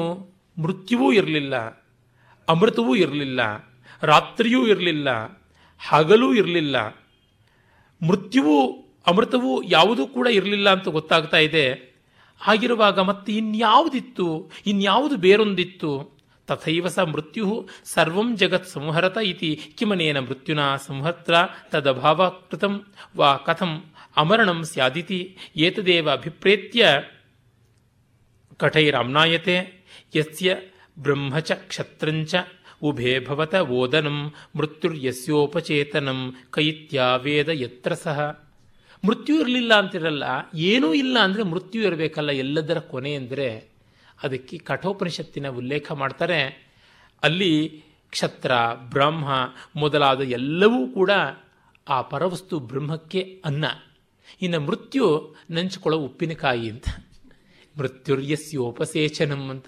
ಅದು ಉಪ್ಪಿನಕಾಯಿ ತರಹ ಆಗುತ್ತೆ. ಅಂದರೆ ಇಡೀ ಸೃಷ್ಟಿಯನ್ನು ಮೃತ್ಯು ಲಯ ಮಾಡಿದ್ರೆ ಮೃತ್ಯುವನ್ನೇ ಲಯಿಸಿಕೊಳ್ಳುವಂಥದ್ದು ಬ್ರಹ್ಮವಸ್ತು ಅಂತ ಹೇಳ್ಬಿಟ್ಟಂತ. ಮತ್ತೆ ತದ್ಯೇತು ಭೂತಯೋ ಸೂರ್ಯ ಚಂದ್ರಮಸಃ ಅಭಾವಾತ್ ಪ್ರಕೇತಃ ಅಜ್ಞಾನಂ ಆಸೀತ್. ಆಗ ಅಜ್ಞಾನ ಇತ್ತು ಅಂತ. ಅಜ್ಞಾನ ಅಂದರೆ ಅಂಧಕಾರ ಅನ್ನುವಂಥ ಅರ್ಥದಲ್ಲಿ. ಏನೂ ಕಾಣ್ತಾ ಇರಲಿಲ್ಲ ಅಂತ. ಸರಿಯೇ, ಏನೂ ಕಾಣ್ತಾ ಇರಲಿಲ್ಲ ಅಂದರೆ ಶೂನ್ಯ ಇತ್ತಲ್ವಾ? ಮತ್ತೆ ಒಪ್ಪಿಕೊಳ್ಳಿ ಶೂನ್ಯವಾದವನ್ನು. ಅಂದರೆ ಏನೂ ಕಾಣ್ತಾ ಇಲ್ಲ ಅಂತನ್ನುವಂಥ ಕಾಣಿಕೆ ಇತ್ತಲ್ಲ, ಅದು ಜ್ಞಾನ. ಹಾಗಾಗಿ ಎಲ್ಲವನ್ನ ಕಾಣುವಂಥ ಕಣ್ಣಿಗೆ ಕತ್ತಲೆಯೂ ಕಾಣ್ತಾ ಇದೆ ಅನ್ನುವ ಅರ್ಥವನ್ನು ತೆಗೆದುಕೊಳ್ಳಬೇಕು ಅಂತ ಹೇಳ್ತಾರೆ. ಮತ್ತೆ ಕಾಲವಾಚಿಯಾದದ್ದು ಯಾವುದೂ ಇರಲಿಲ್ಲ, ದೇಶವಾಚಿಯಾದದ್ದು ಯಾವುದೂ ಇರಲಿಲ್ಲ, ಮಾಸ, ಋತು, ಸಂವತ್ಸರ ಇತ್ಯಾದಿ ಏನೂ ಇರಲಿಲ್ಲ. ಹಾಗಾಗಿ ಇನ್ನು ಈ ಮಾತುಗಳನ್ನಾದರೂ ಯಾಕೆ ಆಡ್ತಾ ಇದ್ದೀವಿ? ಉಪಚಾರಾದಿತಿ ಭ್ರೂಮಃ, ಏನೋ ಹೇಳಬೇಕಪ್ಪ, ಅದಿಲ್ಲದೆ ಇದ್ದರೆ ಗೊತ್ತಾಗೋಲ್ಲ ಅಂತ ಅದಕ್ಕೋಸ್ಕರವಾಗಿ ನಾವು ಹೇಳ್ತಾ ಇದ್ದೀವಿ. ಅದು ಬಿಟ್ಟು ಇನ್ಯಾವುದೂ ಇಲ್ಲ. ನೋಡಿ, ನಿಘಂಟುವನ್ನು ಬರೆಯೋರಿಗೆ ಇರುವ ಕಷ್ಟ ಎಂಥದ್ದು. ಎಲ್ಲ ಪದಗಳಿಗೂ ಅರ್ಥ ಕೊಡಬೇಕು, ಅರ್ಥವನ್ನು ಕೊಡುವ ಪದಗಳಿಗೆ ಅರ್ಥ ಎಲ್ಲಿಂದ ಕೊಡೋಣ? ಸಾಧ್ಯವಾಗೋಲ್ಲ. ಏ ಈಗ ಆಕಾಶ ಅಂತಂದು ತನ್ನೋದಕ್ಕೆ ಏನು ಅರ್ಥ ಅಂತ ಕೊಡಬೇಕು? ನಭ, ಗಗನ ಅಂತ ಅರ್ಥ ಕೊಡ್ತಾನೆ. ಗಗನ ಅನ್ನೋ ಜಾಗದಲ್ಲಿ ಆಕಾಶ ಅಂತ ಅರ್ಥ ಕೊಡ್ತಾನೆ. ಆಕಾಶಕ್ಕೆ ಗಗನ ಅರ್ಥ, ಗಗನಕ್ಕೆ ಆಕಾಶ ಅರ್ಥ ಅಂದರೆ ಏನು? ಹಾಗೆ ಅರ್ಥವಾಗೋದು. ಅಕ್ಸೆಪ್ಟೆನ್ಸ್ ಇಲ್ಲದೆ ಯಾವುದೂ ಗೊತ್ತಾಗೋಲ್ಲ, ಎಲ್ಲಕ್ಕೂ ತರ್ಕ ಮಾಡೋಕ್ಕಾಗೋದಿಲ್ಲ. ಮಕ್ಕಳ ಭಾಷೆಯನ್ನು ಹೇಗೆ ಗ್ರಹಿಸ್ತಾರೆ? ಹಿಡ್ಕೊಂಡು ಬಿಡ್ತಾರೆ. ಹಾಗೇನೆ ಇದ್ಯಾತಕ್ಕೆ ಈ ಪದವನ್ನು ಹೀಗೆ ಉಚ್ಚಾರ ಮಾಡಬೇಕು ಅಂತ ಮತ್ತೆ ಅವರಿಗೆ ಬುದ್ಧಿ ಚಿಗುತಾಗಿ ಕೇಳ್ತಾರೆ ಹೊರತು, ಮುಂಚೆ ಅದಕ್ಕೆ ಮಗುವಿಗೆ ಹತ್ತನೇ ತಿಂಗಳವರೆಗೂ ಮಾತು ಬರೋಲ್ಲ. ಆದರೆ ಕಿವಿ ಕೇಳೋದಿಲ್ಲ ಅಂತೇನು ಇಲ್ವಲ್ಲ, ಎಲ್ಲವನ್ನು ಸಂಗ್ರಹ ಮಾಡಿಕೊಳ್ಳುತ್ತೆ. ಹೀಗಾಗಿ ಅದು ಸಂಗ್ರಹ ಮಾಡಿಕೊಂಡ ಶಬ್ದವನ್ನೇ ಮತ್ತೆ ಉದ್ಗಾರ ಮಾಡುತ್ತೆ. ಹೀಗೆ ಕಂಡಾಗ ನಮಗೆ ಗೊತ್ತಾಗುತ್ತೆ ಅಂಗೀಕಾರ ಅನ್ನುವಂಥದ್ದು ಚೆನ್ನಾಗಿ ಇಲ್ಲಿ ಬೇಕಾಗಿರುವಂಥ ಒಂದು ಅಂಶ ಅಂತ. ತುಂಬ ವಿಸ್ತಾರವಾದ ವ್ಯಾಖ್ಯಾನವಿದೆ, ಮುಂದೆ ನೋಡೋಣ. ತತ್ಸತ್.